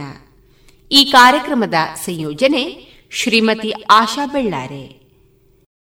ಪುತ್ತೂರು ಮತ್ತು ಅಕ್ಕಪಕ್ಕದ ಊರುಗಳಿಗೆ ವರ್ಷಕ್ಕೊಮ್ಮೆ ಹೊಸತೇನಾದರೂ ಕೊಡಬೇಕು ಅನ್ನುವ ಆಲೋಚನೆಗಳು ಮತ್ತು ಕಾರ್ಯಗಳು ನಡೀತಾ ಇರ್ತದೆ. ಈ ವರ್ಷ ಅಂದರೆ ಕೊರೋನಾ ಬಾಧಿತ ವರ್ಷದಲ್ಲಿ ನಿಮ್ಮ ಹೊಸ ನಿರೀಕ್ಷೆಗಳು ಮತ್ತು ನೀವು ಹೊಸತಾಗಿ ಆಯೋಜನೆ ಮಾಡಿದಂತಹ ಒಂದಷ್ಟು ಕೆಲಸಗಳು ಯಾವುದೆಲ್ಲ? ನಾವು ಎಂಥ ಮೊದಲು ನಾವು ಸ್ಟಾರ್ಟ್ ಮಾಡಿದ್ದು ಸಹ ನಾವು ನಾಗರ ಪಂಚಮಿಗೆ ಅಂತೇಳಿ ಒಂದು, ಅಂದರೆ ನಾವು ಮೊದಲಿಂದ ಸಹ ನಮ್ಮ ಶಾಪ್ ಸ್ಟಾರ್ಟ್ ಮಾಡಿದ್ದು ಸಹ ನಾಗರ ಪಂಚಮಿಗೆ. ನಂತರ ಪ್ರತಿ ವರ್ಷ ಕೂಡ ಒಂದು ಒಂದು ಶಾಪ್ ಶಿಫ್ಟಿಂಗ್ ಕೂಡ ನಾಗರ ಪಂಚಮಿಗೆ ನಾವು ಮಾಡಿದ್ದೆವು. ನಾಸಿಕ್ ಬ್ಯಾಂಡು ಮಾಡಿದೆವು, ಮಕ್ಕಳ ನಾಸಿಕ್ ಬ್ಯಾಂಡ್ ಅಂತ ಮಾಡಿದೆವು, ಮ್ಯೂಸಿಕ್ ಬ್ಯಾಂಡ್ ಅಂತ. ಪ್ರತಿಯೂ ಕೂಡ ನಾವು ನಾಗರ ಪಂಚಮಿ ದಿವಸ ಏನಾದರೊಂದು ಕಾರ್ಯಕ್ರಮ ಇಡ್ತಿದ್ದೆವು ಪ್ರತಿ ಸತ್ತಿಗಳು. ಈಗ ನಮ್ಮ ಅಂಗಡಿ ಎಲ್ಲ ಸೆಕ್ಷನ್ ಸಹ ಅದೇ ದಿನ ನಾವು, ಯಾಕಂದರೆ ಒಳ್ಳೆ ದಿವಸ, ಒಳ್ಳೆ ಕೆಲಸ, ಒಳ್ಳೆ ದಿವಸಕ್ಕೆ ಆಗಲಿ ಅಂತ ಹಾಗೆ ಮಾಡ್ತಾ ಹಾಗೆ ಹೊಸ ಹೊಸವನ್ನು ಪ್ರತಿ ವರ್ಷ ಅದೇ ದಿವಸಕ್ಕೆ ನಾವು ಮಾಡ್ತಿದ್ದದ್ದು. ಈ ಸಾರಿ ನಾವು ಏನು ಮಾಡಲಿಲ್ಲ ಈ ಸಾರಿ ನಾಗರ ಪಂಚಮಿ. ಮತ್ತು ಈ ಸಾರಿ ನಮಗೆ ಸ್ವಲ್ಪ ಈ ಕೊರೋನಾದ ಸ್ವಲ್ಪ ತೊಂದರೆ ಆಯಿತು. ನಮಗೆ ಮೇಯ್ನಾಗಿ ನಮಗೊಂದು ಕೆಲಸ ಕಾರ್ಯ ನಡೆಯುವ ಶಾಲಾ ಕಾಲೇಜುಗಳಿದ್ದರೆ ನಮಗೆ ಕಾರ್ಯಕ್ರಮಗಳು ಇದ್ದರೆ, ಈಗ ಈ ಸಾರಿ ಕಾರ್ಯಕ್ರಮಗಳಿಗೆ ಶಾಲಾ ಕಾಲೇಜಿಗೆ ಬ್ರೇಕ್ ಹಾಕಿದ್ದ ಕಾರಣ ಏನೂ ನಡೀಲಿಲ್ಲ. ಅದಕ್ಕೆ ಈ ಸಾರಿ ಕಷ್ಟ ಖಂಡಿತ. ಯಾಕಂದರೆ ನಮ್ಮ ಈ ಕಾರ್ಯಕ್ರಮ ಇಲ್ಲ, ನಾವೆಂತ ಮಾಡೋದು? ಅದಕ್ಕೆ ನಾವು ಮೊನ್ನೆ ಸ್ವಲ್ಪ ಸಮಯ ನಾವು ಮಾಸ್ಕ್ ಮಾಡಿದೆವು ಸ್ವಲ್ಪ ದಿವಸ. ಅಂದರೆ ನಮಗೊಂದು ಈಗೊಂದು ನಮ್ಮ ಕೆಲಸದವರಿಗೆ, ಸ್ಟಾಫ್ನವರಿಗೆ ಒಂದು ಪಿಲ್ಲರ್ ಆಗಿ ನಮ್ಮ ಕೆಲಸ ಅಂತ ಬೇಕಲ್ಲ. ನಾವು ಡ್ರೆಸ್ ರೆಡಿ ಮಾಡಿದ್ರು ಮಾಡ್ಬೋದು, ಎಂತ ಮಾಡೋದು? ಏನೋ ಮಾಡಿದ್ರೆ ಏನು ಮಾಡೋದು ಅಂತ ಬೇಕಲ್ಲ. ಮತ್ತು ಕೆಲವು ಅದಕ್ಕೋಸ್ಕರ ಮಾಸ್ಕ್ಗಳು ಸ್ವಲ್ಪ ರೆಡಿ ಮಾಡಿದೆವು. ಅದರ ಬಗ್ಗೆ ಸ್ವಲ್ಪ ಅಂದರೆ ಮತ್ತು ನಾವು ಎಲ್ಲ ಸ್ಟಾಫ್ನ ಇಟ್ಕೊಂಡಿದ್ದು, ಯಾರು ಇದು ಬಿಡ್ ಕೆಲಸದಿಂದ ಯಾರು ಬಿಡಲಿಲ್ಲ. ಅಂದರೆ ಈಗ ನಾವು ದೊಡ್ಡ ಮೊತ್ತ ಕೊಡೋದು ನಂಬಿಕೊಂಡಿದ್ದಿರುವ ಕಾರಣ ನಮಗೆ ಹಾಗೆ ಮಾಡಲಿಕ್ಕೆ ಆಗೋದಿಲ್ಲ. ಕೆಲವರು ನಮಗೆ ಹೀಗೆ ಸಜೆಸ್ಟ್ ಮಾಡಿದರು, ಶಾಪನ್ನು ಕ್ಲೋಸ್ ಮಾಡಿದಾಗೆ ಮಾಡಿ ನೀವು, ಅವರನ್ನೆಲ್ಲ ಬಿಡಿ, ನೀವು ಅವರ ಕಷ್ಟವನ್ನು ನೀವು ಹೇಗೆ ಹೊತ್ತುಕೊಳ್ತೀರಿ ಹಾಗೆ ಹೀಗೆ ಅಂತ. ಆದರೆ ಅದು ನನಗೆ ಅದು ಮನಸ್ಸಿಗೆ ಒಪ್ಪಲಿಲ್ಲ. ಯಾಕಂತ ಹೇಳಿದರೆ ನಮ್ಮಲ್ಲಿ ಕೆಲಸ ಅಂತ ಬಂದವರು, ಕೆಲಸಕ್ಕಿಂತ ಬಂದವರು, ನಾವು ಅವರನ್ನು ಕೆಲಸದಿಂದ ಹೋಗಿ ಅಂತ ಹೇಳು ಸರಿಯಾಗುವುದು. ಯಾಕಂದರೆ ಸರಿ ಕೂಡ ಅಲ್ಲ. ಯಾಕಂದರೆ ಅವರನ್ನು ಕೆಲಸ ಟೈಮಲ್ಲಿ ಅವರನ್ನು ದುಡಿಸಿ, ಕೆಲಸ ಇಲ್ಲ ಟೈಮಲ್ಲಿ ನಾವು ಬಿಟ್ಟರೆ ದೇವ್ರ ಮೇಲೆ ನಾವು ಮೆಚ್ಚಲಿಕ್ಕಿಲ್ಲ. ಅದಕ್ಕೋಸ್ಕರ ಕಷ್ಟ ತೊಂದರೆ ಇಲ್ಲ, ಸ್ವಲ್ಪ ಅಡ್ಜಸ್ಟ್ಮೆಂಟ್ ಮಾಡಿಕೊಂಡು ಹೋಗುವ ಅಂತೇಳಿ ನಾವು ಅದಕ್ಕೆ ಒಮ್ಮೆಗೆ ನಮಗೆ ಅದು ಬೇ ಒಂದು ಪಿಲ್ಲರ್ ಆಗಿ ನಮಗೆ ಬೇಕಾದ ನಮಗೆ ಒಂದು ಕೆಲಸ ಬೇಕು ಹೇಳೋದಕ್ಕೆ ನಾವು ಮಾಸ್ಕ್ಗಳನ್ನು ತಯಾರು ಮಾಡಿದೆವು. ತಯಾರು ಮಾಡಿ ಸರ್ ಈಗ ಸಹ ನಾವು ಅದೇ ಇದರಲ್ಲಿ ಅಂದರೆ ದೊಡ್ಡ ಸೇಲ್ ಅಂತ ಮಾಡಲಿಲ್ಲ, ನಮಗೊಂದು ಕೆಲಸ ಅಂತ ಬೇಕು ಅಂತ ಹೇಳೋದು ಶೆಲೆ ಮಾಡಿದ್ದು. ಈಗ ನಾವು ಅಂತೇಳಿ ಹೊಸ ರೀತಿ ಈ ಯಕ್ಷಗಾನದ ವಾಲಿಗೆಲ್ಲ ಇಡುವಂಥದ್ದು, ಶೋಕೇಸಿಗೆ ಇಡುವಂಥ ಐಟಮ್ಗಳು ರೆಡಿ ಮಾಡ್ತಾ ಇದ್ದೇವೆ ಬೇರೆ ಬೇರೆ ರೀತಿಯಲ್ಲಿ. ಹಾಗೆ ಅದೇ ಥರದ ಮುಖವರ್ಣಿಕೆಗಳು ಅದೇ ಈ ಶೋಕೇಸಲ್ಲಿ ಇಡುವಂಥದ್ದು, ಅದರಲ್ಲಿ ನಾವು ಒಂದು ಹ್ಯಾಂಡ್ ಮೇಡ್ ಆಗಿರ್ಬೋದು, ಅಂದರೆ ಹ್ಯಾಂಡ್ ವರ್ಕ್ ಇದ್ದದ್ದು, ಈ ಮಣಿಗಳನ್ನು ಕುಸುರಿ ಕೆಲಸ ಮಾಡಿದಂತೆ ಇರಬಹುದು, ಅದು ಪೇಂಟಿಂಗ್ ಆಗಿ ಸ್ವಲ್ಪ ವೆರೈಟಿಯಲ್ಲಿ ಬೇರೆ ಬೇರೆ ರೀತಿಯಲ್ಲಿ ನಾವು ಮಾಡ್ತಿದ್ದೇವೆ. ಈಗ ಸದ್ಯಕ್ಕೆ ನಮಗೊಂದು ಮುಂದಿನ ಒಂದು ಹಂತಕ್ಕೆ ಅದೊಂದು ಸಣ್ಣ ಒಂದು ಸ್ವಲ್ಪ ದೊಡ್ಡ ಮಟ್ಟದಲ್ಲಿ ಮಾಡುವಂಥ ಯೋಜನೆ ಉಂಟು ನಮಗೆ. ಅಂದರೆ ಈ ಕೊರೋನಾ ಟೈಮ್ ಅಂತ ಹೇಳಿದರೆ ನನಗೆ ಹೊಸ ಹೊಸ ಕೆಲವು ಕೆಲಸಗಳನ್ನು ಮಾಡಲಿಕ್ಕೆ ಒಂದು ಸಣ್ಣ ಒಂದು ಟೈಮ್ ಸಿಕ್ಕಿತ್ತು, ಬೇರೆ ಬೇರೆ ರೀತಿಯಲ್ಲಿ ಮಾಡಬಹುದು ಅಂತ ಹೇಳೋದಕ್ಕೆ.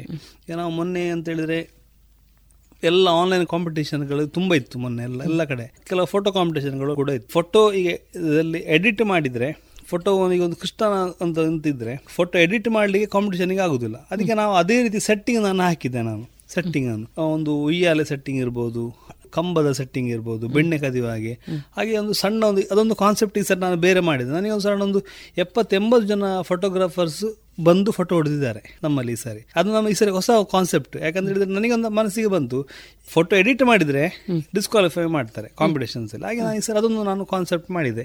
ಒಂದು ಉಯ್ಯಾಲೆ ಹಾಕಿ ಉಯ್ಯಾಲೆ ಮಾಡಿದೆ, ಕಂಬ ಇಟ್ಟು, ಬೆಣ್ಣೆ ಕದಿಯುವ ಹಾಗೆ. ಮತ್ತು ಈ ಸರಿ ಒಂದು ಟ್ರೆಂಡ್ ಹಿಡಿದೆಲ್ಲ ಪೇಟದ ಕೃಷ್ಣಗಳೆಲ್ಲ, ಕಿರೀಟದ ಕೃಷ್ಣಗಳು ಕಡಿಮೆ, ಎಲ್ಲ ಈ ಸೀರಿಯಲ್ ನೋಡಿ ಎಲ್ಲ ಪೇಟದ ಕೃಷ್ಣ ಅಂತ ನಮಗೆ ಡ್ರೆಸ್ ಬೇಕು. ಮತ್ತು ಈ ಸಾರಿ ಎಲ್ಲ ಸೆಲೆಬ್ರಿಟಿಗಳೆಲ್ಲ ಈ ಸಾರಿ ಕೃಷ್ಣನ ವೇಷ ಹಾಕೋದು ಅಂಥದ್ದೆಲ್ಲ ಬೇರೆ ಬೇರೆ ರೀತಿಯಲ್ಲಿ. ನಮ್ಮದು ಮಂಗಳೂರಿನಿಂದ ಬಂದಿದ್ದಾರೆ ಫೋಟೋಗ್ರಾಫರ್ಸ್, ಉಜಿರೆಯಿಂದ ಬಂದಿದ್ದಾರೆ, ತುಂಬಾ ದೂರ ದೂರದಿಂದ ಎಲ್ಲ ಈ ಸಾರಿ ಬಂದಿದ್ದಾರೆ. ಯಾಕಂತ ಹೇಳಿದ್ರೆ ಈ ಸಾರಿ ಅದೊಂದು ಹೊಸ ಒಂದು ಕಾನ್ಸೆಪ್ಟ್ ನಾನು ಮಾಡಿದ್ದು. ಅದಕ್ಕೆ ಕೆಲವರು ಯಾರು ಹೇಳಿದ್ರು ರಾಮೋಜಿರಾವ್ ಫಿಲ್ಮ್ ಸಿಟಿಯಲ್ಲಿ ಒಂದು ಆ ಒಂದು ಕಾನ್ಸೆಪ್ಟ್ ನಿಮಗೆ ಆಯ್ತು ಅಂತ ಅಂತ ಹೇಳಿ, ಆ ಸ್ಟುಡಿಯೋ ಸೆಟ್ಟಿಂಗ್. ಯಾಕಂದ್ರೆ ನನಗೆ ಒಂದು ಈ ಸಾರಿ ಒಂದು ಹೊಸ ಒಂದು ಸಿಕ್ಕಿತ್ತು ನಾನು. ಯಾಕಂದ್ರೆ ನೆಕ್ಸ್ಟ್ ನಾನು ಬೇರೆ ಟೈಪ್ ನಾನು ಮಾಡ್ತೇನೆ. ಯಾಕಂದ್ರೆ ನನಗೆ ಒಂದು ಐಡಿಯಾ ಸಿಕ್ಕಿತ್ತು, ಈಗ ಮಾಡಿದ್ರೆ ಅವರಿಗೂ ಉಪಯೋಗ ಉಂಟು. ಯಾಕಂತ ಹೇಳಿದ್ರೆ ಫೋಟೋಗ್ರಾಫರ್ ಬಂದು ಒಂದು ಮುನ್ನೂರು ನಾನ್ನೂರು ಫೋಟೋ ಹೊಡಿತಾರೆ ಬೇರೆ ಬೇರೆ ಆ್ಯಂಗಲಲ್ಲಿ. ಅಷ್ಟು ಐಟಮ್ಗಳು ನಮ್ಮಲ್ಲಿ ಉಂಟು, ನಮ್ಮಲ್ಲಿ ಇದು ವ್ಯವಸ್ಥೆ ಇದ್ದ ಕಾರಣ ಅದೊಂದು ಈ ಸರಿ ಪಾಸ್ ಆಯಿತು ನನ್ನ ಪ್ರಕಾರ. ಅದು ಇನ್ನೊಂದು ಹೇಳಿದರೆ ನಂದು ಕಲಾ ಫೀಲ್ಡ್ ಆದ ಕಾರಣ ನನಗೆ ಬೇರೆ ಬೇರೆ ದಾರಿಗಳು ಇತ್ತು. ಈಗ ಬೇರೆ ನಾನು ಯಾವುದಾದ್ರೆ ನನಗೆ ಅದರ ಒಳಗೆ ಇರಬೇಕಿತ್ತು. ಈ ಆರ್ಟ್ ಫೀಲ್ಡ್ ಆದ ಕಾರಣ ನನಗೆ ಅದರಲ್ಲಿ ಹಾಗೆ ಮಾಡಿದ್ರೂ ಆಗ್ತದೆ ಹೀಗೆ. ಮತ್ತು ನಾನು ತುಂಬ ಮಣ್ಣಲ್ಲಿ ಬೇರೆ ಬೇರೆ ರಚನೆಗಳೆಲ್ಲ ಮಾಡಿದೆ. ಕಲಾವಿದನಿಗೆ ರೆಸ್ಟ್ ಅಂತ ಇರುವುದಿಲ್ಲ, ಏನಾದ್ರೂ ಆಲೋಚನೆ ಬರ್ತಾ ಇರ್ತದೆ, ಕೆಲಸ ಆಗ್ತಾ ಆಗ್ತಾ ಇರ್ತದೆ ಅಲ್ವಾ.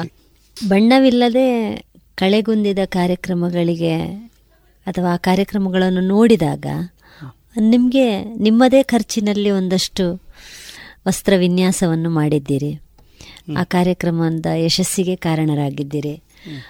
ಆಗ ನಿಮಗೆ ಕೆಲವೊಮ್ಮೆ ಸಂಭಾವನೆ ಸಿಗಬಹುದು, ಸಿಗದೆಯೂ ಇರಬಹುದು. ಆ ದಿನಗಳನ್ನು, ಸಂಭಾವನೆ ಸಿಗದೇ ಇರುವಾಗ ಮತ್ತು ಸಿಕ್ಕಿದಾಗ, ಇದನ್ನು ಒಂದು ಸಮತೋಲನದಲ್ಲಿ ನೀವು ಸ್ವೀಕರಿಸುವ ರೀತಿ ಹೇಗೆ?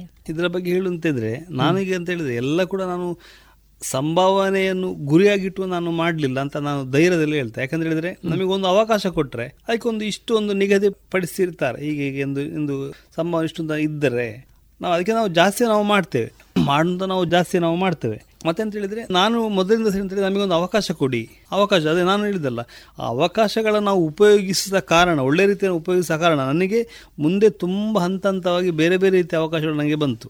ಆಗ ಹೇಳಿದ ಹಾಗೆ ಬೇತಾಳದ ಒಂದು ಅದೊಂದು ನನಗೆ ಹೊಸದು, ನಾನು ಫಸ್ಟ್ ಟೈಮ್ ನಾನು ಮಾಡುವಂಥದ್ದು. ಮೊದಲು ಮಾಡಿದ್ದೆ, ಆದರೆ ನಾನು ಹೀಗೆ ಮಾಡಬಹುದು ಅಂತ ಕಲ್ಪನೆ ಇತ್ತು, ಮಾಡಿದೆ. ಪುತ್ತೂರಿನದು ಮೊದಲು ನಾನು ತಂದೆ ಮಾಡಿದ್ದು, ಬೇತಾಳ ಮಾಡಿದರು.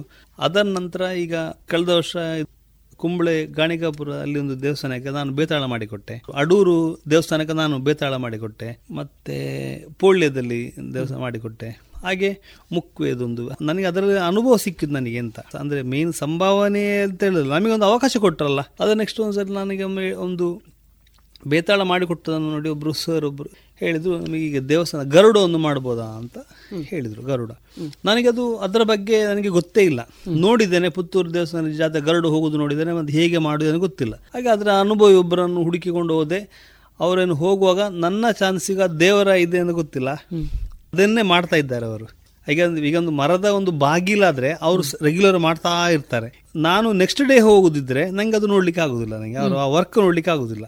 ಆ ಹಂತದ ದಿವಸ ನಾನು ಮುಟ್ಟಿದೆ, ನನಗೆ ಅದು ಸಂಪೂರ್ಣವಾಗಿ ಅವ್ರ ಹತ್ರ ಮಾಹಿತಿ ತೊಗೊಂಡೆ, ಹೀಗೆ ಮಾಡೋದು ಹೀಗೆ ಮಾಡೋದು. ಅಂದರೆ ಅದು ದೇವಸ್ಥಾನದ ಗರುಡ ಅಂತ ಹೇಳಿದ್ರೆ ಸಣ್ಣ ವಿಷಯ ಅಲ್ಲ, ಯಾಕಂತ ಹೇಳಿದ್ರೆ ಒಂದು ಗರುಡ ಮಾಡಲಿಕ್ಕೆ ಎರಡರಿಂದ ಎರಡೂವರೆ ತಿಂಗಳು ಟೈಮ್ ಸಿಗ್ತದೆ ಮಾಡಲಿಕ್ಕೆ.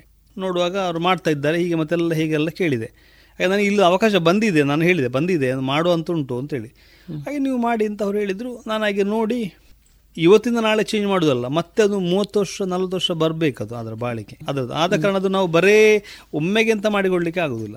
ಹಾಗೆ ಇದನ್ನು ಸಹ ನಾನು ನೋಡಿ ಅಲ್ಲಿದು ಮಾಡಿಕೊಟ್ಟೆ. ನನಗೆ ಅದು ಇಷ್ಟು ಹಣ ಸಿಗ್ತದೆ ಅಂತ ಮಾಡಿದಲ್ಲ, ನನಗೊಂದು ಅದೊಂದು ಅವಕಾಶ ಕೊಟ್ಟರು, ಹೊಸ ಒಂದು. ನನಗದು ಆ ಕಲ್ಪನೆ ಇಲ್ಲ, ನಾನು ಮಾಡ್ತೇನೆ ಅಂತ ನನಗೆ ಗೊತ್ತೇ ಇಲ್ಲ. ಅದು ಮಾಡಿದ ನಂತರ ನನಗೆ ಗೆಜ್ಜೆಗಿರಿದು ಸಹ ಬಂತು, ಅದು ಸಹ ನಿಜ. ನಾನು ಫಸ್ಟ್ ಅದು ಮಾಡಿದಾಗ ಎರಡರಿಂದ ಎರಡೂವರೆ ತಿಂಗಳು ತಾಗಿದೆ. ಈ ಗೆಜ್ಜೆಗಿರಿದು ಮಾಡುವುದಕ್ಕೆ ಮಾತ್ರ ನನಗೆ ಅಂತ ಹೇಳಿದರೆ ಒಂದು ಪವಾಡದಾಗೆ ಆಗಿದೆ ನಿಜವಾಗಿ. ಅದು ಗರುಡನ ಸಮಯ ಎರಡರಿಂದ ಎರಡೂವರೆ ತಿಂಗಳು ಸಮಯ, ಒಂದು ಗರುಡ ಮಾಡಲಿಕ್ಕೆ ಸಮಯ ಇರೋದು.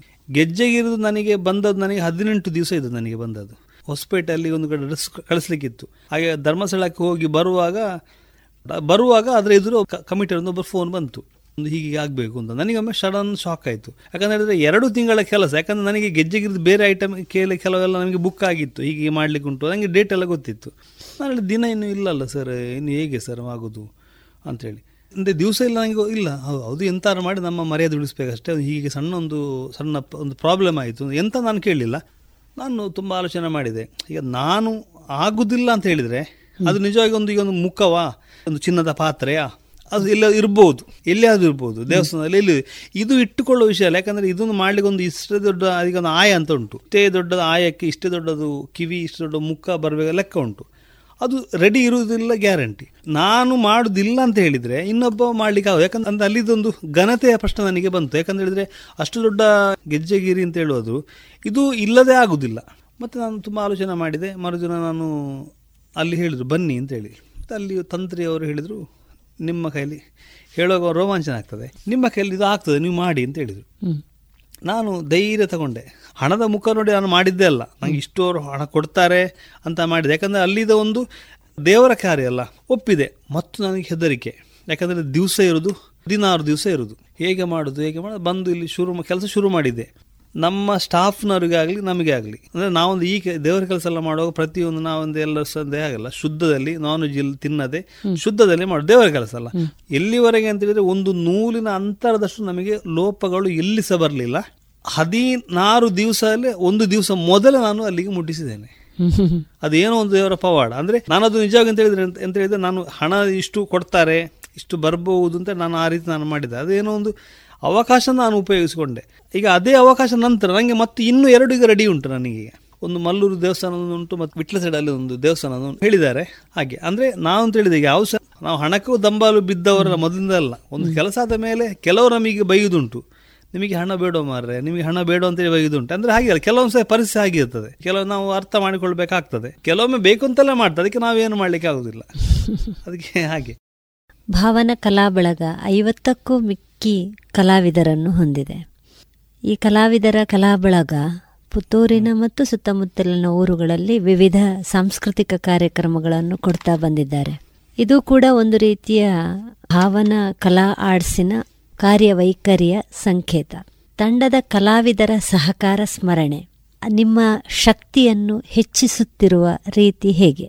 ನಮ್ಮ ತಂಡದ ಬಗ್ಗೆ ಹೇಳಬೇಕು ಅಂತಿದ್ರೆ ಜಿಗ್ಗ ಗೇಮ್ಸ್ ಆರ್ಟ್ಸ್ ಕ್ಲಬ್ ಇತ್ತು. ನಾನೇ ಆಗ ನಾಟಕ ನಾನು ಬರೆದು ಅದು ಚಿಕ್ಕಪ್ಪ ಎಲ್ಲ ಇದ್ರು, ಅವರ ಹತ್ರ ಹೇಳಿ ಎಲ್ಲ ಮಾಡಿ ನಾವೇ ಮಾಡ್ತಿದ್ದೆವು. ಅದರ ನಂತರ ದಿನಗಳಲ್ಲಿ ಒಂದೊಂದೇ ಪ್ರೋಗ್ರಾಮ್ಗಳು ಕೊಡ್ತಾ ಬಂದೆವು. ಒಂದು ಫೌಂಡೇಶನ್ ನಮ್ಮದು ಜಿಗ್ಗ ಗೇಮ್ಸ್ ಆ್ಯಂಡ್ ಆರ್ಟ್ಸ್ ಕ್ಲಬ್. ಯಾಕಂದರೆ ಆಗ ನಮ್ಮ ತಂಡದ ಹುಡುಗರು ಈಗ ಸಹ ಇದ್ದಾರೆ. ಹೊಸ ಹೊಸ ಕಾನ್ಸೆಪ್ಟ್ಗಳು ಸಹ ನಾವು ಮಾಡ್ತಿದ್ದೆವು, ಬೇರೆ ಬೇರೆ ರೀತಿ ರೀತಿಯ ಕಾನ್ಸೆಪ್ಟ್. ಟೀಮಿಗೆ ಒಂದು ಮೂಲ ಅದೇ ನಮಗೆ. ನಾವು ದೊಡ್ಡ ಮೊತ್ತಕ್ಕೆ ನಾವು ಸಂಭಾವನೆಗೆ ತಗೊಂಡು ನಾವು ಮಾಡೋದಲ್ಲ, ಬಂದದ್ರಲ್ಲಿ ನಾವು ಹಂಚುದು. ನಮ್ಮದು ಡ್ರೆಸ್ಗಳಂದರೆ ಬಂದ ಒಂದಲ್ಲಿ ಹಂಚಿಕೊಡೋದಷ್ಟೇ. ನಮಗೆ ಇಷ್ಟೇ ಕೊಡಿ ಅಂತ ಡಿಮಾಂಡ್ ಮಾಡಿದ ಹುಡುಗರು ಸಹ ಯಾರು ನಮ್ಮ ನೃತ್ಯ ತಂಡ ಇರೋ ಯಾವ ಕಲಾವಿದರು ಯಾರು ಮಾಡಲಿ. ಕೆಲವೊಮ್ಮೆ ನನಗೆ ಅದರಲ್ಲಿ ಏನು ಸಿಗದ್ದು ಉಂಟು, ನನಗೆ ನನ್ನ ಕೈಯಿಂದ ಹೋದದ್ದು ಸಹ ಉಂಟು. ಅಲ್ಲ ಇದು ಅದರಲ್ಲಿ ಅದು ನಾವು ಲೆಕ್ಕ ಹಾಕಿ ನಾನು ಮಾಡಿ ನಾವೊಂದು ತಂಡ ಅಂತ ನಾವು ಮಾಡಿದ ಕಾರಣ ಒಂದು ಕಾರ್ಯಕ್ರಮ ಕೊಡ್ತಾ ಇದ್ದೇವೆ. ಅದರಲ್ಲಿ ಕೂಡ ನಾವು ಈ ತುಳುನಾಡ ವೈಭವ ಅಂತೇಳಿ ನಾವು ಒಂದು ಇಪ್ಪತ್ತು ವರ್ಷಕ್ಕೆ ಮೊದಲೇ ನಾವು ಮಾಡಿದ್ದೇವೆ. ಆಗಲೇ ನಾವು ತುಳುನಾಡ ವೈಭವ ಅಂತ ನಾವು ಅದರಲ್ಲಿ ಸಹ ಬೇರೆ ಬೇರೆ ಪ್ರಯೋಗಗಳನ್ನ ಮಾಡಿದ್ದೇವೆ. ನಾವು ಸ್ಟೇಜಲ್ಲಿ ನಾವು ಮಳೆ ಬರೆಸಿದ ಸನ್ನಿವೇಶ ನಾವು ಮಾಡಿದ್ದೇವೆ. ಅಂದರೆ ಬೇರೆ ಬೇರೆ ಪ್ರಯೋಗ ಬೇರೆ ಬೇರೆ ಮಾಡಿದ್ದೆವು. ಆ ಟೈಮ್ ಆಗಿತ್ತು, ಸ್ವಲ್ಪ ಎಲ್ಲ ಸ್ವಲ್ಪ ಫ್ರೀ ಇದ್ದೆವು, ಹೊಸ ಹೊಸ ಇದೆಲ್ಲ ಬರ್ತಿತ್ತು. ಅದು ಈಗ ಸ್ವಲ್ಪ ಬ್ಯುಸಿ ಆಗಿದೆ. ಆದರೂ ಈಗಿನ ಟ್ರೆಂಡಿಗೆ ಅಂದರೆ ಈಗಿನ ತಕ್ಕ ನಾವು ಒಂದು ಕಾರ್ಯಕ್ರಮ ಮಾಡ್ತೀವಿ. ಈಗ ಅಂದರೆ ಈಗ ನಾವು ಅಂದರೆ ಪೌರಾಣಿಕಗಳನ್ನು ಆದಷ್ಟು ನಾವು ಮಾಡ್ತಿದ್ದೆ. ಅಂದರೆ ಆ ಮೊದಲು ಫಿಲ್ಮ್ ಡ್ಯಾನ್ಸಲ್ಲಿ ಮಾಡ್ತಿದ್ದ ಕಾಲ ಇತ್ತು, ಒಂದು ಟೈಮ್ ಇತ್ತು. ಅದು ಸ್ವಲ್ಪ ಕಡಿಮೆ ಮಾಡಿದ್ದೇವೆ ಮಾಡ್ತೇವೆ ಕಡಿಮೆ ಮಾಡಿದ್ದೇವೆ. ಈಗ ಜಾಸ್ತಿ ಪೌರಾಣಿಕಗಳು ಸಂಬಂಧಪಟ್ಟದ್ದು, ಈ ನೃತ್ಯ ವೈಭವ, ಇದು ನವಶಕ್ತಿ ವೈಭವ, ಗಣೇಶ ಅವತ ಅಂತ ರೂಪಕಗಳು ಅಂಥದನ್ನೆಲ್ಲ ಮಾಡಿ, ಮತ್ತು ಸ್ವಲ್ಪ ಡ್ರೆಸ್ಗಳಿಗೂ ಸ್ವಲ್ಪ ಬೇರೆ ಥರ ಡ್ರೆಸ್ಗಳು ನಮ್ಮ ಟೀಮಿಗೆ ನಾವು ಸ್ವಲ್ಪ ಬೇರೆ ಥರ ಡ್ರೆಸ್ಸಲ್ಲಿ ನಾವು ಮಾಡಿದ್ದೇವೆ. ಮತ್ತು ನಮ್ಮ ತಂಡದಲ್ಲಿ ಇರುವವರೆಗೂ ಅಷ್ಟೇ ಎಷ್ಟು ಹೊತ್ತು ಕರೆದು ಎಂಥ ಕಾರ್ಯಕ್ರಮಕ್ಕೂ ರೆಡಿ. ಯಾಕಂತೇಳಿದರೆ ನನ್ನ ಒಟ್ಟಿಗೆ ಪಾರ್ವತಿ ಮಾಡೋಳು ಒಬ್ಬಳು, ಮದುವೆಯಾಗಿ ಆರು ದಿವಸ ಏಳು ದಿವಸನೇ ಆದದ್ದು. ಅವಳು ಬಂದಿದ್ದಾಳೆ ಮದುವೆಯಾಗಿ ಗಂಡನ ಹತ್ರ ರಿಕ್ವೆಸ್ಟ್ ಮಾಡಿ ಹೇಳಿ ನನ್ನೊಟ್ಟಿಗೆ ಪಾತ್ರ ಮಾಡಲಿಕ್ಕೆ ಬಂದಿದ್ದಾಳೆ. ಅವಳು ಅನುಷಾ ಹೆಗ್ಡೆ, ಅವಳು ಮಾಡಿದ್ಲು. ಅವಳಿಗೆ ಸೀರಿಯಲ್ ಇದ್ದಾಳೆ. ಫಸ್ಟ್ ಟೇಕ್ ನನ್ನೊಟ್ಟಿಗೆ ಪಾರ್ವತಿ ಮಾಡಿದ್ದ ಅವಳು. ಅವಳು ಈಗ ಅದನ್ನು ನೆನೆಸ್ತಾಳೆ. ಅವಳು ಇವಳು ಅದನ್ನು ಮರಲಿಕ್ಕೆ. ಯಾಕಂತೇಳಿದರೆ ಐದು ದಿವಸ ಏನಾದಷ್ಟೇ ಮದುವೆಯಾಗಿ ಅವಳು ಗಂಡನ ಮನೆಯವರ ಒಪ್ಪಿಸಿ ಅವಳು ನಮ್ಮ ಕಾರ್ಯಕ್ರಮ ಬಂದು ಕಾರ್ಯಕ್ರಮ ಕೊಟ್ಟು ಹೋಗಿದ್ದಾಳೆ ಅವಳು. ಅಂದರೆ ನಮ್ಮ ಉಳಿದ ಹುಡುಗರು ಅಷ್ಟೇ ಯಾವತ್ತಿಗೂ ಅವರ ಕೆಲಸ ಸ್ವಂತ ಕೆಲಸ ಬಿಟ್ಟು ಮನೆಯಲ್ಲಿ ಎಂಥ ಕಾರ್ಯಕ್ರಮ ಇದ್ದರೂ ಕೂಡ ನಮ್ಮಲ್ಲಿ ಬಂದು ನಮ್ಮಲ್ಲಿ ಕಾರ್ಯಕ್ರಮ ಕೊಟ್ಟು ಹೋಗ್ತಿದ್ರು. ಯಾವುದೇ ಕಾರ್ಯಕ್ರಮ ಕೂಡ ರೆಡಿ ಅವರು. ಅಂದರೆ ಅದು ನಾನು ಮಾಡೋದಿಲ್ಲ. ಈ ಒಂದು ಕೆಲವೊಂದು ಸತಿ ಇವತ್ತು ನೀನು ಯಕ್ಷಗಾನ ವೇಷ ಹಾಕೋದು ಬೇಡ ಮಾರ್ರೆ, ಹುಲಿ ಸಿಂಹ ಮಾಡು ಹೇಳಿದರೆ ಅವನು ರೆಡಿ. ಕೆಲವ್ರಿಗೆ ಇರ್ತದೆ ನಾನು ಯಕ್ಷಗಾನ ಹಾಕೋನು, ಸಿಂಹ ನಾನೇ ಯಾಕೆ ಹಾಕೋದು ಅಂತೇಳಿ ಅಂಥ ಮನೋಭಾವ ಇರ್ತದೆ. ಅಂಥ ಮನೋಭಾವ ನಮ್ಮ ಎಂಥ ಪಾತ್ರಕ್ಕೂ ರೆಡಿ. ಹೀಗೊಂದು ಒಂದು ಸ್ಕಿಟ್ ಅಂತ ಇದ್ದರೆ, ಡೈರೆಕ್ಟರ್ ಒಂದು ಸ್ಕಿಟ್ ಅಂತ ಇದ್ದರೆ ಡೈರೆಕ್ಟರ್ ಆ್ಯಕ್ಟ್ ಮಾಡುವವನು ಇವತ್ತೊಂದು ಒಂದು ಪಿಯೋನ್ ಆಗಿ ಮಾಡು ಮಾರ್ರೆ ಅಂತ ಹೇಳಿದರೆ ಅದಕ್ಕೂ ರೆಡಿ ಅವನು. ಅಂದರೆ ನಮ್ಮ ಒಟ್ಟಿಗೆ ಬಂದ ಮೇಲೆ ಅವರು ನಮ್ಮವರೇ ಆಗಿರ್ತಾರೆ. ಕೆಲವರಿಗೆ ಪಾತ್ರ ಮಾಡುವಾಗ ನಾನು ಅದು ಆ ಆ್ಯಕ್ಟ್ ಮಾಡೋನು ಈಗ ಇವತ್ತು ಮಾಡೋದಿಲ್ಲ. ಒಗ್ಗಟ್ಟಿನಿಂದಲೇ ಎಲ್ಲ ನಮ್ಮ ಕಾರ್ಯಕ್ರಮ ಮಾಡ್ತಾರೆ. ಮತ್ತೆ ನಾವು ಪ್ರತಿಯೊಬ್ಬರ ಜವಾಬ್ದಾರಿ ನಾವು ತಗೊಳ್ತೇವೆ. ಯಾಕಂದ್ರೆ ಒಂದು ಹುಡುಗಿಯರು ಅಂತೇಳಿ ನಮ್ಮ ತಂಡಕ್ಕೆ ಹುಡುಗಿ ಹೇಳುದು, ಈಗ ನಾವು ಹುಡುಗರನ್ನಾದ್ರೂ ಹೇಗಾದರೂ ಇದು ಮಾಡ್ಬೋದು, ಹುಡುಗಿಯರು ಅಂತಾಗೂ ನಾವು ಅವರ ಪ್ರತಿಯೊಬ್ಬರ ಜವಾಬ್ದಾರಿ ನಮ್ಮ ಮೇಲೆ ಇರ್ತದೆ. ಕರ್ಕೊಂಡು ಬರೋದನ್ನ ಹಿಡಿದು ಅವರನ್ನು ಮನೆಯಲ್ಲಿ ಬಿಡುವವರೇ ಜವಾಬ್ದಾರಿ ನಮ್ಮದೇ. ಅದು ನಾವು ಕಾರ್ಯಕ್ರಮ ಮುಗಿದು ಮೂರು ಗಂಟೆ ಹೊತ್ತು ನಮಗೆ ಇದಕ್ಕೆ ಬರ್ತಿತ್ತು. ಯಾಕಂತ ಹೇಳಿದರೆ ನಮಗೆ ದೂರ ದೂರದಿಂದ ಎಲ್ಲ ಬರ್ತಿದ್ರು. ಇದರಿಂದ ಅರಸಿನ ಮಕ್ಕಿಯಿಂದ ಹುಡುಗಿ ಬರ್ತಿದ್ಲು, ಮತ್ತು ವಿಟ್ಲದಿಂದ ಬರ್ತಿದ್ರು, ಹಲ್ಲಿ ಟೀಮ್ನವರು, ಸುಳ್ಳ್ಯದಿಂದ ಈಶ್ವರ ಮಂಗಲ, ಹಾಗೆ ಹಾಗೆಲ್ಲ. ಅಂದರೆ ಯಾರು ಬಂದರೂ ಅವರನ್ನು ಮುಟ್ಟಿಸುವ ಜವಾಬ್ದಾರಿ ನಮ್ಮದೇ. ಮತ್ತು ಪ್ರತಿಯೊ ನಮ್ಮ ತಂಡಕ್ಕೆ ಅಂತ ಹೇಳುವಾಗ ಮನೆಯವರು ಯಾವುದೇ ರೀತಿ ವಿರೋಧ ಇಲ್ಲದೆ ನಮ್ಮ ತಂಡಕ್ಕೆ ಅಂತೇಳಿ ಕೆಲವರು ಈಗ ಈಗ ಸಹ ಕೇಳೋರಿದ್ದಾರೆ, ನಮ್ಮನ್ನು ಕರೀರಿ ನಾವು ಒಟ್ಟಿಗೆ ಮಕ್ಕಳು ಕಳಿಸ್ತೇವೆ ಅಂತ. ಅದು ನಮಗೆ ಎಲ್ಲರನ್ನು ನಮಗೆ ಸಾಧ್ಯ ಇಲ್ಲ ಇದು ಮಾಡಲಿಕ್ಕೆ. ಚಂದಲ್ಲಿ ನಡೀತಾ ಉಂಟು ಕಾರ್ಯಕ್ರಮ. ಮತ್ತು ನಾವು ದೊಡ್ಡ ಮಟ್ಟ ಸಂಭವ ನಾವು ಹೇಳಲಿಲ್ಲ. ಕೆಲವರ ಕಾರ್ಯಕ್ರಮ ಆದ ಮೇಲೆ ಹೇಳೋದು ಉಂಟು, ಇಷ್ಟು ಜನರಿಗೆ ಇಷ್ಟು ಇದಕ್ಕೆ ಇಷ್ಟು ಅಮೌಂಟ್ ಸಾಕಂತ ಕೇಳೋರು ತುಂಬ ಜನ ಹೇಳಿದ್ದಾರೆ.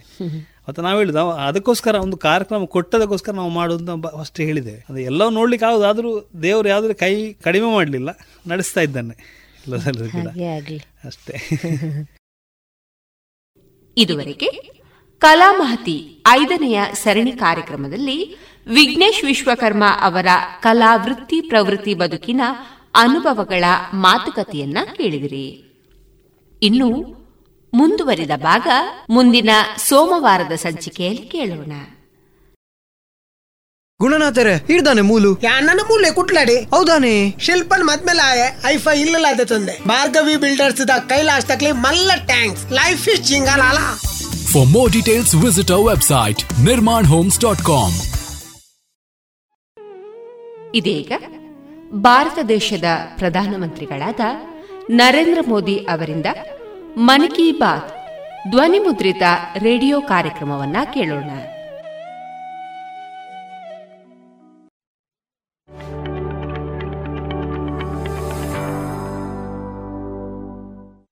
मेरे प्यारे देशवासियों, नमस्कार।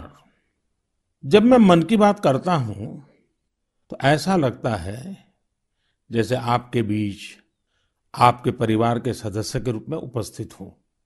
हमारी छोटी छोटी बातें जो एक दूसरे को कुछ सिखा जाए, जीवन के खट्टे मीठे अनुभव जो जी भर के जीने की प्रेरणा बन जाए, बस यही तो है मन की बात। आज दो हज़ार इक्कीस की जनवरी का आखिरी दिन है। क्या आप भी मेरी तरह ये सोच रहे हैं कि अभी कुछ ही दिन पहले तो दो हज़ार इक्कीस शुरू हुआ था?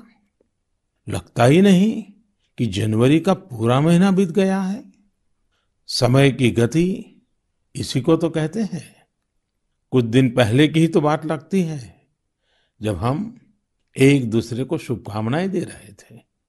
फिर हमने लोहड़ी मनाई, मकर संक्रांति मनाई, पोंगल, बिहू मनाया। देश के अलग अलग हिस्सों में त्योहारों की धूम रही। तेईस जनवरी को हमने नेताजी सुभाष चंद्र बोस के जन्मदिन को पराक्रम दिवस के तौर पर मनाया और छब्बीस जनवरी को गणतंत्र दिवस की शानदार परेड भी देखी। राष्ट्रपति जी द्वारा संसद के संयुक्त सत्र को संबोधन के बाद बजट सत्र भी शुरू हो गया है। इन सभी के बीच एक और कार्य हुआ जिसका हम सभी को बहुत इंतजार रहता है। ये है पद्म पुरस्कारों की घोषणा। राष्ट्र ने असाधारण कार्य कर रहे लोगों को, उनकी उपलब्धियां और मानवता के प्रति उनके योगदान के लिए सम्मानित किया। इस साल भी पुरस्कार पाने वालों में वे लोग शामिल हैं जिन्होंने अलग अलग क्षेत्रों में बेहतरीन काम किया है, अपने कामों से किसी का जीवन बदला है, देश को आगे बढ़ाया है। यानी जमीनी स्तर पर काम करने वाले अनसंग हीरोज को पद्म सम्मान देने की जो परंपरा देश ने कुछ वर्ष पहले शुरू की थी, वो इस बार भी कायम रखी गई है।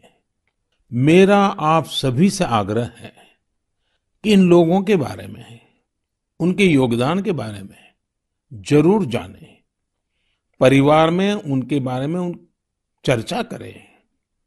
देखिएगा सबको इससे कितनी प्रेरणा मिलती है। इस महीने क्रिकेट पिच से भी बहुत अच्छी खबर मिली।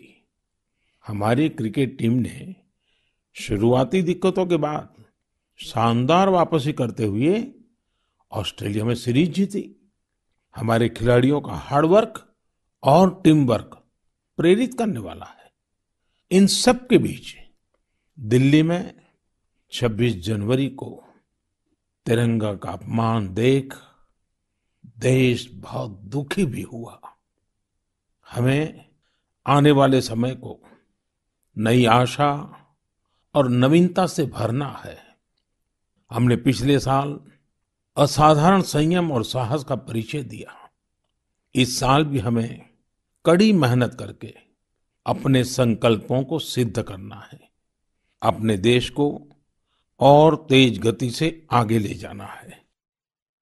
मेरे प्यारे देशवासियों, इस साल की शुरुआत के साथ ही कोरोना के खिलाफ हमारी लड़ाई को भी करीब करीब एक साल पूरा हो गया है। जैसे कोरोना के खिलाफ भारत की लड़ाई एक उदाहरण बनी है, वैसे ही अब हमारा वैक्सीनेशन प्रोग्राम भी दुनिया में एक मिसाल बन रहा है। आज भारत दुनिया का सबसे बड़ा कोविड वैक्सीन प्रोग्राम चला रहा है। आप जानते हैं और भी ज्यादा गर्व की बात क्या है? हम सबसे बड़े वैक्सीन प्रोग्राम के साथ ही दुनिया में सबसे तेज गति से अपने नागरिकों का वैक्सीनेशन भी कर रहे हैं। सिर्फ पंद्रह दिन में भारत अपने तीस लाख से ज्यादा कोरोना वॉरियर का टीकाकरण कर चुका है, जबकि अमेरिका जैसे समृद्ध देश को इसी काम में अठारह दिन लगे थे और ब्रिटेन को छत्तीस दिन। साथियों, मेड इन इंडिया वैक्सीन आज भारत की आत्मनिर्भरता का तो प्रतीक है ही, भारत के आत्मगौरव का भी प्रतीक है। नमो ऐप पर यूपी से भाई हिमांशु यादव ने लिखा है कि मेड इन इंडिया वैक्सीन से मन में एक नया आत्मविश्वास आ गया है। मदुरई से कीर्ति जी लिखती हैं कि उनके कई विदेशी दोस्त उनको मैसेज भेजकर भारत का शुक्रिया अदा कर रहे हैं। कीर्ति जी के दोस्तों ने उन्हें लिखा है कि भारत ने जिस तरह कोरोना से लड़ाई में दुनिया की मदद की है, उससे भारत के बारे में उनके मन में इज्जत और भी बढ़ गई है। कीर्ति जी, देश का ये गौरवगान सुनकर मन की बात के श्रोताओं को भी गर्व होता है। आजकल मुझे भी अलग अलग देशों के राष्ट्रपति और प्रधानमंत्रियों की तरफ से भारत के लिए ऐसे ही संदेश मिलते हैं। आपने भी देखा होगा, अभी ब्राजील के राष्ट्रपति ने ट्वीट करके जिस तरह से भारत को धन्यवाद दिया है, वो देखकर हर भारतीय को कितना अच्छा लगा। हजारों किलोमीटर दूर दुनिया के दूर सुदूर कोने के निवासियों को रामायण के उस प्रसंग की इतनी गहरी जानकारी है, उनके मन पर गहरा प्रभाव है। ये हमारी संस्कृति की विशेषता है। साथियों, इस वैक्सीनेशन कार्यक्रम में आपने एक और बात पर अवश्य ध्यान दिया होगा। संकट के समय में भारत दुनिया की सेवा इसलिए कर पा रहा है क्योंकि भारत आज दवाओं और वैक्सीन को लेकर सक्षम है, आत्मनिर्भर है। यही सोच आत्मनिर्भर भारत अभियान की भी है। भारत जितना सक्षम होगा, उतनी ही अधिक मानवता की सेवा करेगा, उतना ही अधिक लाभ दुनिया को होगा। मेरे प्यारे देशवासियों, हर बार आपके ढेर सारे पत्र मिलते हैं। नमो ऐप और माय गॉव पर आपके मैसेजेस, फोन कॉल्स के माध्यम से आपकी बातें जानने का अवसर मिलता है। इन्हीं संदेशों में एक ऐसा भी संदेश है जिसने मेरा ध्यान खींचा। ये संदेश है बहन प्रियंका पांडे जी का। तेईस साल की बेटी प्रियंका जी हिंदी साहित्य की विद्यार्थिनी है और बिहार के सिवान में रहती है। प्रियंका जी ने नमो ऐप पर लिखा है कि वो देश के पंद्रह घरेलू पर्यटन स्थलों पर जाने के मेरे सुझाव से बहुत प्रेरित हुई थी, इसलिए एक जनवरी को वो एक जगह के लिए निकली जो बहुत खास थी। वे जगह थी उनके घर से पंद्रह किलोमीटर दूर देश के पहले राष्ट्रपति डॉक्टर राजेंद्र प्रसाद जी का पैतृक निवास। प्रियंका जी ने बड़ी सुंदर बात लिखी है कि अपने देश की महान विभूतियों को जानने की दिशा में उनका ये पहला कदम था। प्रियंका जी को वहां डॉक्टर राजेंद्र प्रसाद जी द्वारा लिखी गई पुस्तकें मिली, अनेक ऐतिहासिक तस्वीरें मिली। वाकई प्रियंका जी, आपका यह अनुभव दूसरों को भी प्रेरित करेगा। साथियों, इस वर्ष से भारत अपनी आजादी के पचहत्तर वर्ष का समारोह अमृत महोत्सव शुरू करने जा रहा है। ऐसे में यह हमारे उन महानायकों से जुड़ी स्थानीय जगहों का पता लगाने का बेहतरीन समय है, जिनकी वजह से हमें आजादी मिली। साथियों, हम आजादी के आंदोलन और बिहार की बात कर रहे हैं तो मैं नमो ऐप पर ही की गई एक और टिप्पणी की भी चर्चा करना चाहूंगा। मुंगेर के रहने वाले जयराम विप्लव जी ने मुझे तारापुर शहीद दिवस के बारे में लिखा है।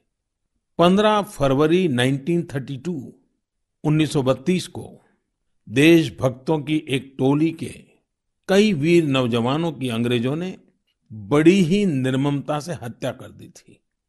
उनका एकमात्र अपराध यह था कि वे वंदे मातरम और भारत माँ की जय के नारे लगा रहे थे। मैं उन शहीदों को नमन करता हूँ और उनके साहस का श्रद्धापूर्वक स्मरण करता हूँ। मैं जयराम विप्लव जी को धन्यवाद देना चाहता हूँ। वे एक ऐसी घटना को देश के सामने लेकर आए जिस पर उतनी चर्चा नहीं हो पाई जितनी होनी चाहिए थी। मेरे प्यारे देशवासियों, भारत के हर हिस्से में, हर शहर, कस्बे और गांव में आजादी की लड़ाई पूरी ताकत के साथ लड़ी गई थी। भारत भूमि के हर कोने में ऐसे महान सपूतों और वीरांगनाओं ने जन्म लिया जिन्होंने राष्ट्र के लिए अपना जीवन न्योछावर कर दिया। ऐसे में यह बहुत महत्वपूर्ण है कि हमारे लिए किए गए उनके संघर्षों और उनसे जुड़ी यादों को हम संजोकर रखें और इसके लिए उनके बारे में लिखकर हम अपनी भावी पीढ़ियों के लिए उनकी स्मृतियों को जीवित रख सकते हैं। मैं सभी देशवासियों को और खास करके अपने युवा साथियों को आह्वान करता हूं कि ये देश के स्वतंत्रता सेनानियों के बारे में, आजादी से जुड़ी घटनाओं के बारे में लिखें। अपने इलाके में स्वतंत्रता संग्राम के दौर की वीरता की गाथाओं के बारे में किताबें लिखें। अब जबकि भारत अपनी आजादी के पचहत्तर वर्ष मनाएगा, तो आपका लेखन आजादी के नायकों के प्रति उत्तम श्रद्धांजलि होगी। यंग राइटर्स के लिए इंडिया पचहत्तर के निमित्त एक इनिशिएटिव शुरू किया जा रहा है। इससे सभी राज्यों और भाषाओं के युवा लेखकों को प्रोत्साहन मिलेगा। देश में बड़ी संख्या में ऐसे विषयों पर लिखने वाले राइटर्स तैयार होंगे जिनका भारतीय विरासत और संस्कृति पर गहन अध्ययन होगा। हमें ऐसी उभरती प्रतिभाओं की पूरी मदद करनी है। इससे भविष्य की दिशा निर्धारित करने वाले थॉट लीडर्स का एक वर्ग भी तैयार होगा। मैं अपने युवा मित्रों को इस पहल का हिस्सा बनने और अपने साहित्यिक कौशल का अधिक से अधिक उपयोग करने के लिए आमंत्रित करता हूं। इससे जुड़ी जानकारियां शिक्षा मंत्रालय की वेबसाइट से प्राप्त कर सकते हैं। मेरे प्यारे देशवासियों, मन की बात में श्रोताओं को क्या पसंद आता है ये आप ही बेहतर जानते हैं, लेकिन मुझे मन की बात में सबसे अच्छा ये लगता है कि मुझे बहुत कुछ जानने, सीखने और पढ़ने को मिलता है। एक प्रकार से परोक्ष रूप से आप सबसे जुड़ने का अवसर मिलता है। किसी का प्रयास, किसी का जज्बा, किसी का देश के लिए कुछ कर गुजर जाने का जुनून, यह सब मुझे बहुत प्रेरित करते हैं, ऊर्जा से भर देते हैं। हैदराबाद के बोयिनपल्ली में एक स्थानीय सब्जी मंडी किस तरह अपने दायित्व को निभा रही है, ये पढ़कर भी मुझे बहुत अच्छा लगा। हम सब ने देखा है कि सब्जी मंडिया में अनेक वजहों से काफी सब्जी खराब हो जाती है। ये सब्जी इधर उधर फैलती है, गंदगी भी फैलाती है, लेकिन बोयिनपल्ली की सब्जी मंडी ने तय किया कि हर रोज बचने वाली इन सब्जियों को ऐसे ही फेंका नहीं जाएगा। सब्जी मंडी से जुड़े लोगों ने तय किया इससे बिजली बनाई जाएगी। बेकार हुई सब्जियों से बिजली बनाने के बारे में शायद ही आपने कभी सुना हो। यही तो इनोवेशन की ताकत है। आज बोयिनपल्ली की मंडी में पहले जो वेस्ट था, आज उसी से वेल्थ क्रिएट हो रही है। यही तो कचरे से कंचन बनाने की यात्रा है। वहां हर दिन करीब दस टन वेस्ट निकलता है। इसे एक प्लांट में इकट्ठा कर लिया जाता है। प्लांट के अंदर इस वेस्ट से हर दिन पाँच सौ यूनिट बिजली बनती है और करीब तीस किलो बायोफ्यूल भी बनता है। इस बिजली से ही सब्जी मंडी में रोशनी होती है और जो बायोफ्यूल बनता है उससे मंडी की कैंटीन में खाना बनाया जाता है। है ना कमाल का प्रयास? ऐसा ही एक कमाल हरियाणा के पंचकुला की बड़ौद ग्राम पंचायत ने भी करके दिखाया है। इस पंचायत के क्षेत्र में पानी की निकासी की समस्या थी। इस वजह से गंदा पानी इधर उधर फैल रहा था, बीमारी फैलाता था, लेकिन बड़ौद के लोगों ने तय किया इस वाटर वेस्ट से भी वेल्थ क्रिएट करेंगे। ग्राम पंचायत ने पूरे गांव से आने वाले गंदे पानी को एक जगह इकट्ठा करके फिल्टर करना शुरू किया और फिल्टर किया हुआ ये पानी अब गांव के किसान खेतों में सिंचाई के लिए इस्तेमाल कर रहे हैं। यानी प्रदूषण, गंदगी और बीमारियों से छुटकारा भी और खेतों में सिंचाई भी। साथियों, पर्यावरण की रक्षा से कैसे आमदनी के रास्ते भी खुलते हैं, इसका एक उदाहरण अरुणाचल प्रदेश के तवांग में भी देखने को मिला। अरुणाचल प्रदेश के इस पहाड़ी इलाके में सदियों से मोन शुगु नाम का एक पेपर बनाया जाता है। ये कागज यहाँ के स्थानीय शुगु शेंग नाम के एक पौधे की छाल से बनाते हैं। इसलिए इस कागज को बनाने के लिए पेड़ों को नहीं काटना पड़ता है। इसके अलावा इसे बनाने में किसी केमिकल का इस्तेमाल भी नहीं होता है, यानी ये कागज पर्यावरण के लिए भी सुरक्षित है और स्वास्थ्य के लिए भी। एक वो भी समय था जब इस कागज का निर्यात होता था, लेकिन जब आधुनिक तकनीक से बड़ी मात्रा में कागज बनने लगे तो ये स्थानीय कला बंद होने की कगार पर पहुंच गई। अब एक स्थानीय सामाजिक कार्यकर्ता गोम्बू ने इस कला को पुनर्जीवित करने का प्रयास किया है। इससे यहाँ के आदिवासी भाई बहनों को रोजगार भी मिल रहा है। मैंने एक और खबर केरल की देखी है जो हम सभी को अपने दायित्वों का एहसास कराती है। केरल के कोट्टयम में एक दिव्यांग बुजुर्ग हैं एन एस राजप्पन साहब। राजप्पन जी पैरालिसिस के कारण चलने में असमर्थ हैं, लेकिन इससे स्वच्छता के प्रति उनके समर्पण में कोई कमी नहीं आई है। वो पिछले कई सालों से नाव से वेमनाड झील में जाते हैं और झील में फेंकी गई प्लास्टिक की बोतलें बाहर निकाल करके ले आते हैं। सोचिए, राजप्पन जी की सोच कितनी ऊंची है। हमें भी राजप्पन जी से प्रेरणा लेकर स्वच्छता के लिए जहां संभव हो अपना योगदान देना चाहिए।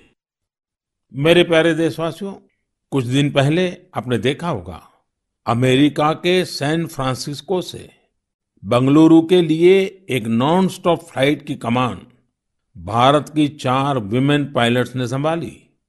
दस हजार किलोमीटर से भी ज्यादा लंबा सफर तय करके ये फ्लाइट सवा दो सौ से अधिक यात्रियों को भारत लेकर आई। आपने इस बार छब्बीस जनवरी की परेड में भी गौर किया होगा, जहां भारतीय वायुसेना की दो विमेन ऑफिसर्स ने नया इतिहास रच दिया है। क्षेत्र कोई भी हो, देश की महिलाओं की भागीदारी लगातार बढ़ रही है, लेकिन अक्सर हम देखते हैं कि देश के गांवों में हो रहे इसी तरह के बदलाव की उतनी चर्चा नहीं हो पाती। इसलिए जब मैंने एक खबर मध्य प्रदेश के जबलपुर की देखी तो मुझे लगा कि इसका जिक्र तो मुझे मन की बात में जरूर करना चाहिए। ये खबर बहुत प्रेरणा देने वाली है। जबलपुर के चीजगांव में कुछ आदिवासी महिलाएं एक राइस मिल में दिहाड़ी पर काम करती थी। कोरोना वैश्विक महामारी ने जिस तरह दुनिया के हर व्यक्ति को प्रभावित किया, उसी तरह ये महिलाएं भी प्रभावित हुई। उनकी राइस मिल में काम रुक गया। स्वाभाविक है कि इससे आमदनी की भी दिक्कत आने लगी, लेकिन ये निराश नहीं हुई। इन्होंने हार नहीं मानी। इन्होंने तय किया कि ये साथ मिलकर अपनी खुद की राइस मिल शुरू करेगी। जिस मिल में ये काम करती थी, वो अपनी मशीन भी बेचना चाहती थी। इनमें से मीना राहंगडाले जी ने सब महिलाओं को जोड़कर स्वयं सहायता समूह बनाया और सबने अपनी बचाई हुई पूंजी से पैसा जुटाया। जो पैसा कम पड़ा उसके लिए आजीविका मिशन के तहत बैंक से कर्ज ले लिया। और अब देखिए, इन आदिवासी बहनों ने वही राइस मिल खरीद ली जिसमें वो कभी काम किया करती थी। आज वो अपनी खुद की राइस मिल चला रही हैं। इतने ही दिनों में इस मिल ने करीब तीन लाख रुपए का मुनाफा भी कमा लिया है। इस मुनाफे से मीनाजी और उनकी साथी सबसे पहले बैंक का लोन चुकाने और फिर अपने व्यापार को बढ़ाने के लिए तैयारी कर रही हैं। कोरोना ने जो परिस्थितियां बनाई, उससे मुकाबले के लिए देश के कोने कोने में ऐसे अद्भुत काम हुए हैं। मेरे प्यारे देशवासियों, अगर मैं आपसे बुंदेलखंड के बारे में बात करूं तो वो कौन सी चीजें हैं जो आपके मन में आएगी? इतिहास में रुचि रखने वाले लोग इस क्षेत्र को झांसी की रानी लक्ष्मीबाई के साथ जोड़ेंगे, वहीं कुछ लोग सुंदर और शांत ओरछा के बारे में सोचेंगे, कुछ लोगों को इस क्षेत्र में पड़ने वाली अत्यधिक गर्मी की भी याद आ जाएगी। लेकिन इन दिनों यहाँ कुछ अलग हो रहा है जो काफी उत्साहवर्धक है और जिसके बारे में हमें जरूर जानना चाहिए। पिछले दिनों झांसी में एक महीने तक चलने वाला स्ट्रॉबेरी फेस्टिवल शुरू हुआ। हर किसी को आश्चर्य होता है स्ट्रॉबेरी और बुंदेलखंड, लेकिन यही सच्चाई है। अब बुंदेलखंड में स्ट्रॉबेरी की खेती को लेकर उत्साह बढ़ रहा है और इसमें बहुत बड़ी भूमिका निभाई है झांसी की एक बेटी गुरलीन चावला ने। लॉ की छात्रा गुरलीन ने पहले अपने घर पर और फिर अपने खेत में स्ट्रॉबेरी की खेती का सफल प्रयोग कर ये विश्वास जगाया है कि झांसी में भी ये हो सकता है। झांसी का strawberry festival stay at home concept पर जोर देता है। इस महोत्सव के माध्यम से किसानों और युवाओं को अपने घर के पीछे खाली जगह पर या छत पर टेरेस गार्डन में बागवानी करने और स्ट्रॉबेरीज उगाने के लिए प्रोत्साहित किया जा रहा है।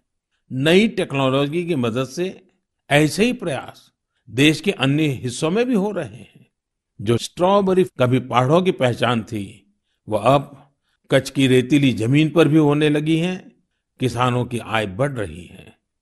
साथियों, स्ट्रॉबेरी फेस्टिवल जैसे प्रयोग इनोवेशन की स्पिरिट को तो प्रदर्शित करते ही हैं, साथ ही यह भी दिखाते हैं कि हमारे देश का कृषि क्षेत्र कैसे नई टेक्नोलॉजी को अपना रहा है। साथियों, खेती को आधुनिक बनाने के लिए सरकार प्रतिबद्ध है और अनेक कदम उठा भी रही है। सरकार के प्रयास आगे भी जारी रहेंगे। मेरे प्यारे देशवासियों, कुछ ही दिन पहले मैंने एक वीडियो देखा। वह वीडियो पश्चिम बंगाल के वेस्ट मिदनापुर स्थित नया पिंगला गांव के एक चित्रकार सरमुद्दीन का था। वो प्रसन्नता व्यक्त कर रहे थे कि रामायण पर बनाई उनकी पेंटिंग दो लाख रुपए में बिकी है। इससे उनके गांव वालों को भी काफी खुशी मिली है। इस वीडियो को देखने के बाद मुझे इसके बारे में और अधिक जानने की उत्सुकता हुई। इसी क्रम में मुझे पश्चिम बंगाल से जुड़ी एक बहुत अच्छी पहल के बारे में जानकारी मिली, जिसे मैं आपके साथ जरूर साझा करना चाहूंगा। पर्यटन मंत्रालय के रीजनल ऑफिस ने महीने के शुरू में ही बंगाल के गांवों में एक इनक्रेडिबल इंडिया वीकेंड गेटवे की शुरुआत की। इसमें पश्चिम मिदनापुर, बांकुरा, बीरभूम, पुरुलिया, पूर्व बर्धमान, वहां के हस्तशिल्प कलाकारों ने विजिटर्स के लिए हैंडीक्राफ्ट वर्कशॉप आयोजित की। मुझे यह भी बताया गया कि इनक्रेडिबल इंडिया वीकेंड गेटवे के दौरान हैंडीक्राफ्ट्स की जो कुल बिक्री हुई, वो हस्तशिल्पकारों को बेहद प्रोत्साहित करने वाली है। देश भर में लोग भी नए नए तरीकों से हमारी कला को लोकप्रिय बना रहे हैं। ओडिशा के राउरकेला की भाग्यश्री साहू को देख लीजिए। वैसे तो वो इंजीनियरिंग की छात्रा है, लेकिन पिछले कुछ महीनों में उन्होंने पट्टचित्र कला को सीखना शुरू किया और उसमें निपुणता हासिल कर ली है। लेकिन क्या आप जानते हैं कि उन्होंने पेंट कहाँ किया? Soft stones. सॉफ्ट स्टोन्स पर कॉलेज जाने के रास्ते में भाग्यश्री को ये सॉफ्ट स्टोन मिले। उन्होंने इन्हें एकत्र किया और साफ किया। बाद में उन्होंने रोजाना दो घंटे इन पत्थरों पर पट्टचित्र स्टाइल में पेंटिंग की। वह इन पत्थरों को पेंट कर उन्हें अपने दोस्तों को गिफ्ट करने लगी। लॉकडाउन के दौरान उन्होंने बोतलों पर भी पेंट करना शुरू कर दिया। अब तो वो इस आर्ट पर वर्कशॉप भी आयोजित करती हैं। कुछ दिन पहले ही सुभाष बाबू की जयंती पर भाग्यश्री ने पत्थर पर ही उन्हें अनोखी श्रद्धांजलि दी। मैं भविष्य के उनके प्रयासों के लिए शुभकामनाएं देता हूं। आर्ट एंड कलर्स के जरिए बहुत कुछ नया सीखा जा सकता है, किया जा सकता है। झारखंड के दुमका में किए गए एक ऐसे ही अनुपम प्रयास के बारे में मुझे बताया गया। यहां मिडिल स्कूल के एक प्रिंसिपल ने बच्चों को पढ़ाने और सिखाने के लिए गांव की दीवारों को ही अंग्रेजी और हिंदी के अक्षरों से पेंट करवा दिया। साथ ही उसमें अलग अलग चित्र भी बनाए गए हैं। इससे गांव के बच्चों को काफी मदद मिल रही है। मैं ऐसे सभी लोगों का अभिनंदन करता हूं जो इस प्रकार के प्रयासों में लगे हैं। मेरे प्यारे देशवासियों, भारत से हजारों किलोमीटर दूर कई महासागरों महाद्वीपों के पार एक देश है जिसका नाम है चिले। भारत से चिले पहुंचने में बहुत अधिक समय लगता है, लेकिन भारतीय संस्कृति की खुशबू वहां बहुत समय पहले से ही फैली हुई है। एक और खास बात यह है कि वहां पर योग बहुत अधिक लोकप्रिय है। आपको यह जानकर अच्छा लगेगा कि चिले की राजधानी सैंटियागो में तीस से ज्यादा योग विद्यालय हैं। चिले में अंतर्राष्ट्रीय योग दिवस भी बड़े ही उत्साह से मनाया जाता है। मुझे बताया गया है कि हाउस ऑफ डेप्यूटीज में योग दिवस को लेकर बहुत ही गर्मजोशी भरा माहौल होता है।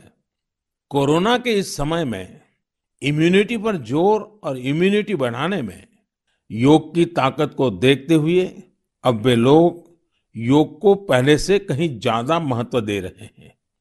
चिले की कांग्रेस यानी वहां की पार्लियामेंट ने एक प्रस्ताव पारित किया है। वहां चार नवंबर को नेशनल योगा डे घोषित किया गया है। अब आप ये सोच सकते हैं कि आखिर चार नवंबर में ऐसा क्या है। चार नवंबर उन्नीस सौ बासठ को ही चिले का पहला योग संस्थान होजे राफाल एस्ट्राडा द्वारा स्थापित किया गया था। इस दिन को नेशनल योगा डे घोषित करके एस्ट्राडा जी को भी श्रद्धांजलि दी गई है। चिले की पार्लियामेंट द्वारा यह एक विशेष सम्मान है जिस पर हर भारतीय को गर्व है। वैसे चिले की संसद से जुड़ी एक और बात आपको दिलचस्प लगेगी। चिले सीनेट के वाइस प्रेसिडेंट का नाम रविंद्रनाथ क्विंटेरॉस है। उनका यह नाम विश्व कवि गुरुदेव टैगोर से प्रेरित होकर रखा गया है। मेरे प्यारे देशवासियों, माय गॉव पर महाराष्ट्र के जालना के डॉक्टर स्वप्निल मंत्री और केरल के पलक्कड़ के प्रहलाद राजगोपाल ने आग्रह किया है कि मैं मन की बात में सड़क सुरक्षा पर भी आपसे बात करूं। इसी महीने अठारह जनवरी से सत्रह फरवरी तक हमारा देश सड़क सुरक्षा माह यानी रोड सेफ्टी मंथ भी मना रहा है। सड़क हादसे आज हमारे देश में ही नहीं पूरी दुनिया में चिंता का विषय है। आज भारत में रोड सेफ्टी के लिए सरकार के साथ ही व्यक्तिगत और सामूहिक स्तर पर कई तरह के प्रयास भी किए जा रहे हैं। जीवन बचाने के इन प्रयासों में हम सबको सक्रिय रूप से भागीदार बनना चाहिए। साथियों, आपने ध्यान दिया होगा, बॉर्डर रोड ऑर्गेनाइजेशन जो सड़कें बनाती हैं उससे गुजरते हुए आपको बड़े ही इनोवेटिव स्लोगन्स देखने को मिलते हैं। This is highway not runway, या फिर be mister late than late mister. ये स्लोगन्स सड़क पर सावधानी बरतने को लेकर लोगों को जागरूक करने में काफी प्रभावी होते हैं। अब आप भी ऐसे ही इनोवेटिव स्लोगन्स या कैच फ्रेजेस माय गॉव पर भेज सकते हैं। आपके अच्छे स्लोगन्स भी इस अभियान में उपयोग किए जाएंगे। साथियों, रोड सेफ्टी के बारे में बात करते हुए मैं नमो ऐप पर कोलकाता की अपर्णा दास जी की एक पोस्ट की चर्चा करना चाहूंगा। अपर्णा जी ने मुझे फास्टैग प्रोग्राम पर बात करने की सलाह दी है। उनका कहना है कि फास्टैग से यात्रा का अनुभव भी बदल गया है। इससे समय की तो बचत होती ही है, टोल प्लाजा पर रुकने, कैश पेमेंट की चिंता करने जैसी दिक्कतें भी खत्म हो गई हैं। अपर्णा जी की बात सही भी है। पहले हमारे यहाँ टोल प्लाजा पर एक गाड़ी को औसतन सात से आठ मिनट लग जाते थे, लेकिन फास्टैग आने के बाद ये समय औसतन सिर्फ डेढ़ दो मिनट रह गया है। टोल प्लाजा पर वेटिंग टाइम में कमी आने से गाड़ी के ईंधन की बचत भी हो रही है। इससे देशवासियों के करीब इक्कीस हजार करोड़ रुपए बचने का अनुमान है, यानी पैसे की भी बचत और समय की भी बचत। मेरा आप सभी से आग्रह है कि सभी दिशा निर्देशों का पालन करते हुए अपना भी ध्यान रखें और दूसरों का जीवन भी बचाएं। मेरे प्यारे देशवासियों, हमारे यहाँ कहा जाता है जल बिंदु निपातेन क्रमशः पुर्यते घटः, अर्थात एक एक बूंद से ही घड़ा भरता है। हमारे एक एक प्रयास से ही हमारे संकल्प सिद्ध होते हैं। इसलिए दो हज़ार इक्कीस की शुरुआत जिन लक्ष्यों के साथ हमने की है उनको हम सबको मिलकर ही पूरा करना है। तो आइए हम सब मिलकर इस साल को सार्थक करने के लिए अपने अपने कदम बढ़ाएं। आप अपना संदेश, अपने आइडियाज जरूर भेजते रहिएगा। अगले महीने हम फिर मिलेंगे। इति विदा, पुनर्मिलना है।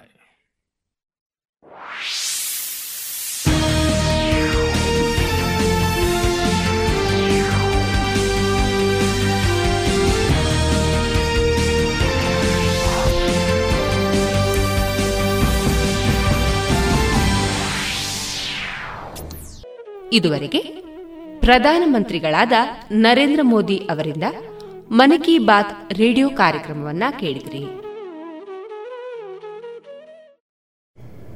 ಗುಣನಾಥರೇ, ಇರ್ನ ಪೊಸ ತಿಲ್ಲು ತೂದು ಶಿಲ್ಪ ಬೋಲ್ಡಯರ್ಗೆ ಬೊಕ್ಕ ಅಂಚ ಉಂಡು ನಮ್ಮ ಇಲ್ಲಿ. ವಾ speciality board, swimming pool, mini theatre, indoor game ಮಾತ ಉಂಡು. ಓಲಿಯವು ಕೊಟ್ಟಾರಡು ಭಾರ್ಗವಿ ಬಿಲ್ಡರ್ ತಕ್ಲ Kailash. For more details visit our website nirman homes dot com. ಇದೀಗ ಮಧುರ ಗಾನ ಪ್ರಸಾರವಾಗಲಿದೆ.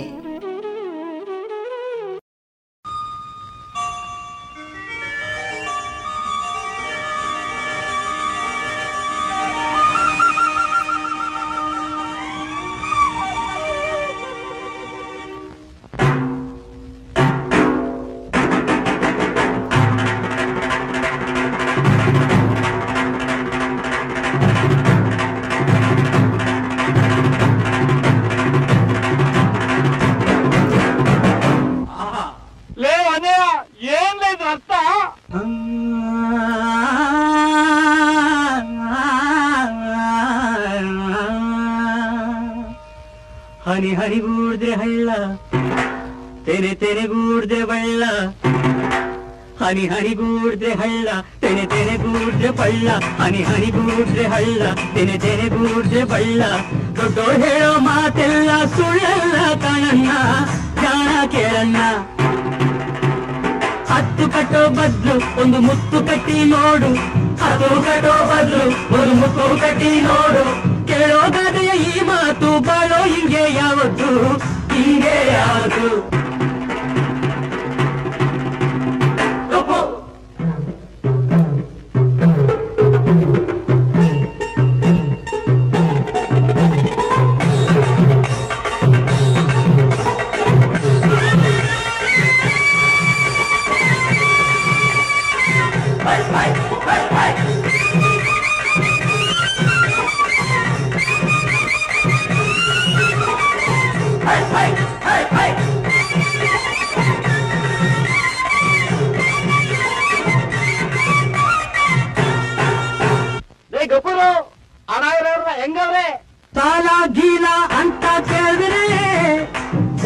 ಮನೆ ಮಡುಗು ಅಂತಾರೆ, ಬಡ್ಡಿ ಚಕ್ರ ಬಡ್ಡಿ ಏರಿಸಿ ಸಾಲ ಕೊಟ್ಟು ಸೂಲ ಹಾಕುತ್ತಾರೆ, ಸಾಲ ಕೊಟ್ಟು ಸೂಲ ಹಾಕುತ್ತಾರೆ.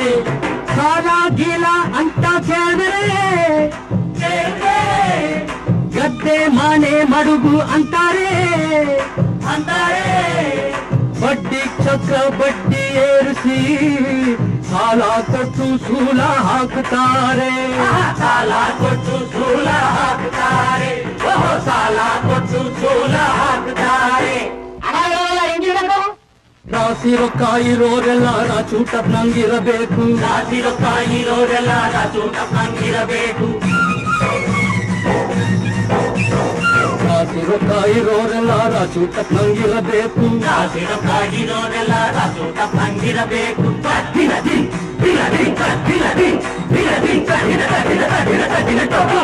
ಹನಿ ಹನಿ ಗೂಡ್ದೆ ಹಳ್ಳ ತೆನೆ ತೆನೆ ಗೂಡ್ದೆ ಬಳ್ಳ ಹನಿ ಹನಿ ಗೂಡ್ದೆ ಹಳ್ಳ ತೆನೆ ತೆನೆ ಗೂಡ್ದೆ ಬಳ್ಳ ದೊಡ್ಡೋರ್ ಹೇಳೋ ಮಾತೆಲ್ಲ ಸುಳ್ಳಲ್ಲ ಕಾರಣ ದಾನ ಕೇಳಣ.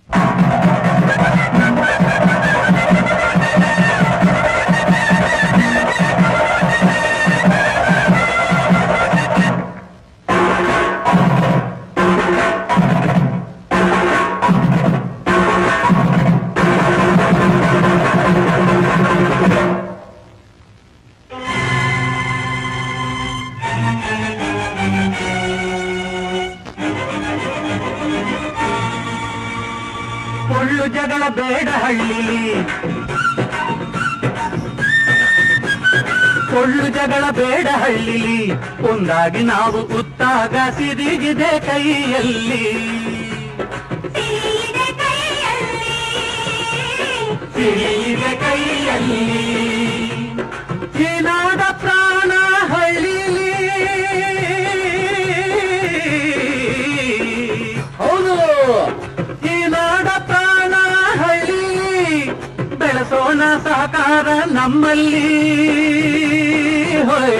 ಬೆಳಗೋಣ ಸಾಕಾರ ನಮ್ಮಲ್ಲಿ ಬೆಳಗೋಣ ಸಾಕಾರ ನಮ್ಮಲ್ಲಿ ಬೆಳಗೋಣ ಸಾಕಾರ ನಮ್ಮಲ್ಲಿ ಬೆಳಗೋಣ ಸಾಕಾರ ನಮ್ಮಲ್ಲಿ ಎಲ್ಲರೂ ಕೂಡಿ ಬಾಳೋಣ ಹೊಸ ಬಾಳ ನಾಂದಿ ಹಾಡೋಣ ಎಲ್ಲರೂ ಕೂಡಿ ಬಾಳೋಣ ಹೊಸ ಬಾಳ ನಾಂದಿ ಹಾಡೋಣ ಎಲ್ಲರೂ ಕೂಡಿ ಬಾಳೋಣ ಬಾಳ ನಾಂದಿ ಹಾಡೋಣ ಕೋಲು ಕೋಲನ ಕೋಲೆ ಕೋಲು ಕೋಲನ ಕೋಲೆ ಕೋಲು ಕೋಲನ ಕೋಲೆ ಕೋಲು ಕೋಲನ ಕೋಲೆ ಕೋಲು ಕೋಲನ ಕೋಲೆ ಕೋಲು ಕೋಲನ ಕೋಲೆ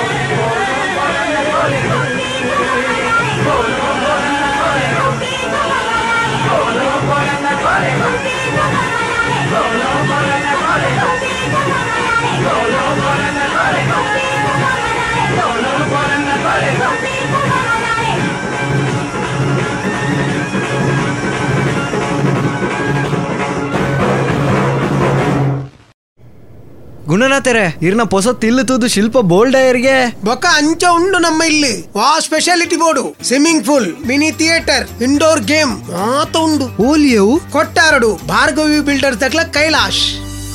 For more details, visit our website nirman homes dot com.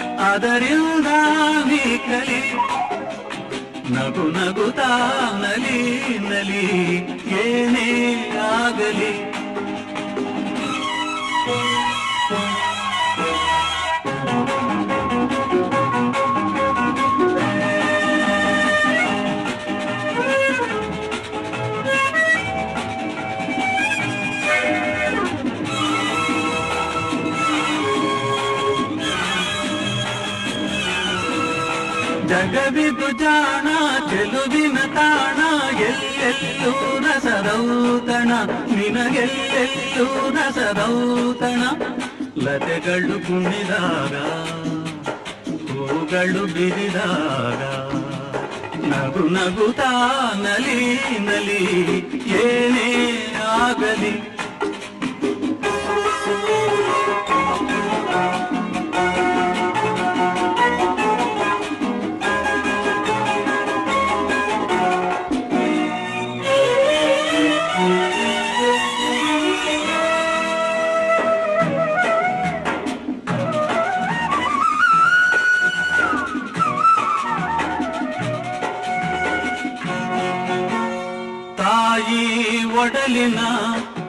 ಕುಡಿಯಾಗಿ ಜೀವನ ತಾಯಿ ಒಡಲಿನ ಕುಡಿಯಾಗಿ ಜೀವನ ಮೂಡಿ ಬಂದು ಚೇತನ ತಾಳಲೆಂದು ಅನುದಿನ ಮೂಡಿ ಬಂದು ಚೇತನ ತಾಳಲೆಂದು ಅನುದಿನ ಅವಳಿದೆ ಅನುರಾಗ ಕುಡಿಯುತ್ತ ಬೆಳೆದಾಗ ನಗುತ್ತಾ ನಲಿ ನಲಿ ಏನೇ ಆಗಲಿ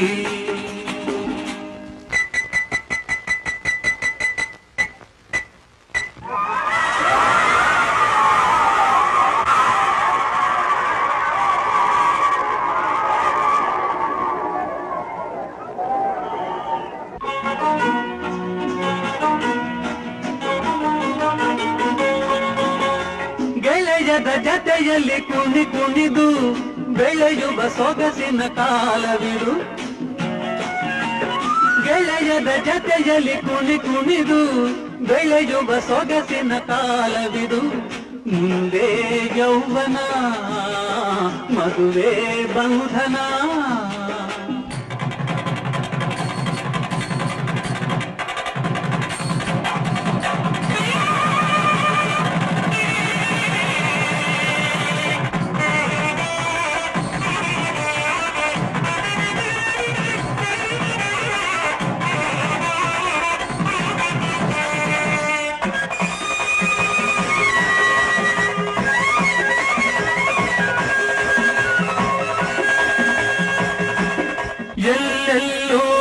ಜೀವನ ಅಹ ಎಲ್ಲೆಲ್ಲೂ ಹೊಸ ಜೀವನ ಜತೆಯದು ದೊರೆತಾರ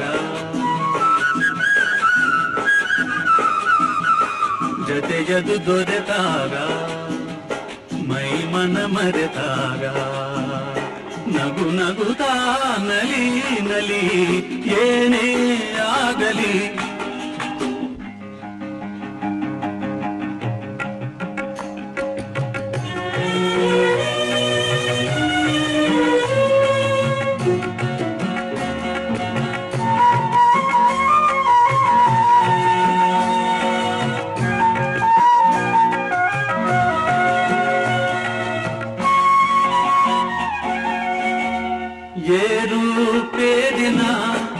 ಗತಿಯಲ್ಲಿ ಜೀವನ ಏರುಪೇ ದಿನ ಗತಿಯಲ್ಲಿ ಜೀವನ ಸಾಗಿ ಮಾಗಿ ಹಿರಿತನ ತಂದೆ ತೈಯ ಮುರಿತನ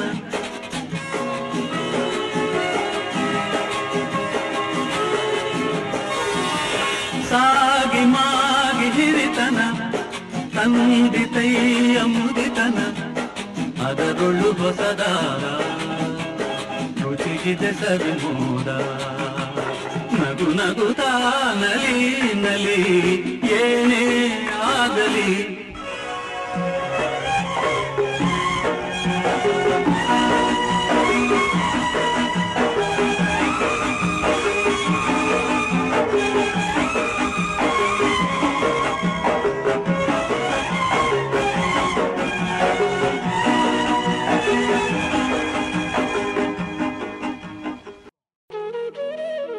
ಇದುವರೆಗೆ ಮಧುರಗಾನ ಪ್ರಸಾರವಾಯಿತು.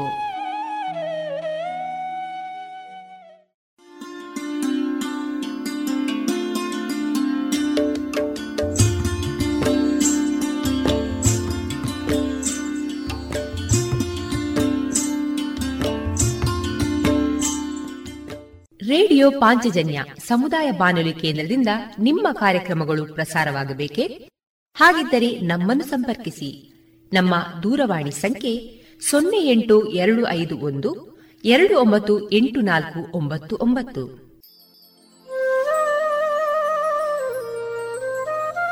ಗಮನಿಸಿ ಕೇಳುಗರೆ, ನಮ್ಮ ಕಾರ್ಯಕ್ರಮಗಳನ್ನು ವೆಬ್ಸೈಟ್ ಮೂಲಕ ಕೂಡ ಆಲಿಸಬಹುದು. ನಮ್ಮ ವೆಬ್ಸೈಟ್ ವಿಳಾಸ W W W dot radio Panchajanya dot com. ಇಲ್ಲಿ ಆರ್ಕೈವ್ಸ್ನ ಭಾಗಕ್ಕೆ ಹೋಗಿ ಕ್ಲಿಕ್ ಮಾಡಿದರೆ ಹಳೆ ಕಾರ್ಯಕ್ರಮಗಳನ್ನು ಕೂಡ ಆಲಿಸಬಹುದು. ಜೊತೆಗೆ ನಮ್ಮ ಪ್ರಸಾರವನ್ನು ಆಪ್ ಮೂಲಕವೂ ಕೇಳಬಹುದು. ಪ್ಲೇಸ್ಟೋರ್ನಲ್ಲಿ ಪಾಂಚಜನ್ಯ ಸರ್ಚ್ ಮಾಡಿ ಡೌನ್ಲೋಡ್ ಮಾಡಿಕೊಂಡು ತಮ್ಮ ಮೊಬೈಲ್ಗಳಿಗೆ ಇನ್ಸ್ಟಾಲ್ ಮಾಡಿದರೆ ರೇಡಿಯೋ ಪ್ರಸಾರದ ಕಾರ್ಯಕ್ರಮವನ್ನು ನೀವು ಆಲಿಸಬಹುದು. ನಮ್ಮ ಪ್ರಸಾರದ ಬಗೆಗೆ ನಿಮ್ಮ ಅಭಿಪ್ರಾಯಗಳನ್ನು ಹಂಚಿಕೊಳ್ಳಲು ನಮ್ಮ ವಿಳಾಸ ರೇಡಿಯೋ ಪಾಂಚಜನ್ಯ ತೊಂಬತ್ತು ಬಿಂದು ಎಂಟು ಎಫ್ಎಂ ಸಮುದಾಯ ಬಾನುಲಿ ಕೇಂದ್ರ, ನೆಹರು ನಗರ, ಪುತ್ತೂರು. ನಮ್ಮ ದೂರವಾಣಿ ಸಂಖ್ಯೆ ಸೊನ್ನೆ ಎಂಟು ಎರಡು ಐದು ಒಂದು ಎರಡು ಒಂಬತ್ತು ಎಂಟು ನಾಲ್ಕು ಒಂಬತ್ತು ಒಂಬತ್ತು. ಇಮೇಲ್ ವಿಳಾಸ radio Panchajanya at Gmail dot com. ನಮ್ಮ ವಿಳಾಸ ಮತ್ತೊಮ್ಮೆ ರೇಡಿಯೋ ಪಾಂಚಜನ್ಯ ತೊಂಬತ್ತು ಬಿಂದು ಎಂಟು ಎಫ್ಎಂ ಸಮುದಾಯ ಬಾನುಲಿ ಕೇಂದ್ರ, ನೆಹರು ನಗರ, ಪುತ್ತೂರು. ನಮ್ಮ ದೂರವಾಣಿ ಸಂಖ್ಯೆ ಸೊನ್ನೆ ಎಂಟು ಎರಡು ಐದು ಒಂದು ಎರಡು ಒಂಬತ್ತು ಎಂಟು ನಾಲ್ಕು ಒಂಬತ್ತು ಒಂಬತ್ತು. ಇಲ್ಲಿಗೆ ಈ ಹೊತ್ತಿನ ಪ್ರಸಾರ ಕಾರ್ಯಕ್ರಮವನ್ನ ಮುಕ್ತಾಯಗೊಳಿಸುತ್ತಿದ್ದೇವೆ. ಆತ್ಮೀಯ ಕೇಳುಗರಿಗೆಲ್ಲ ರೇಡಿಯೋ ಪಾಂಚಜನ್ಯದ ಬಳಗದ ಪರವಾಗಿ ನಾನು ತೇಜಸ್ವಿ ರಾಜೇಶ್ ಮಾಡುವ ಅನಂತ ವಂದನೆಗಳು.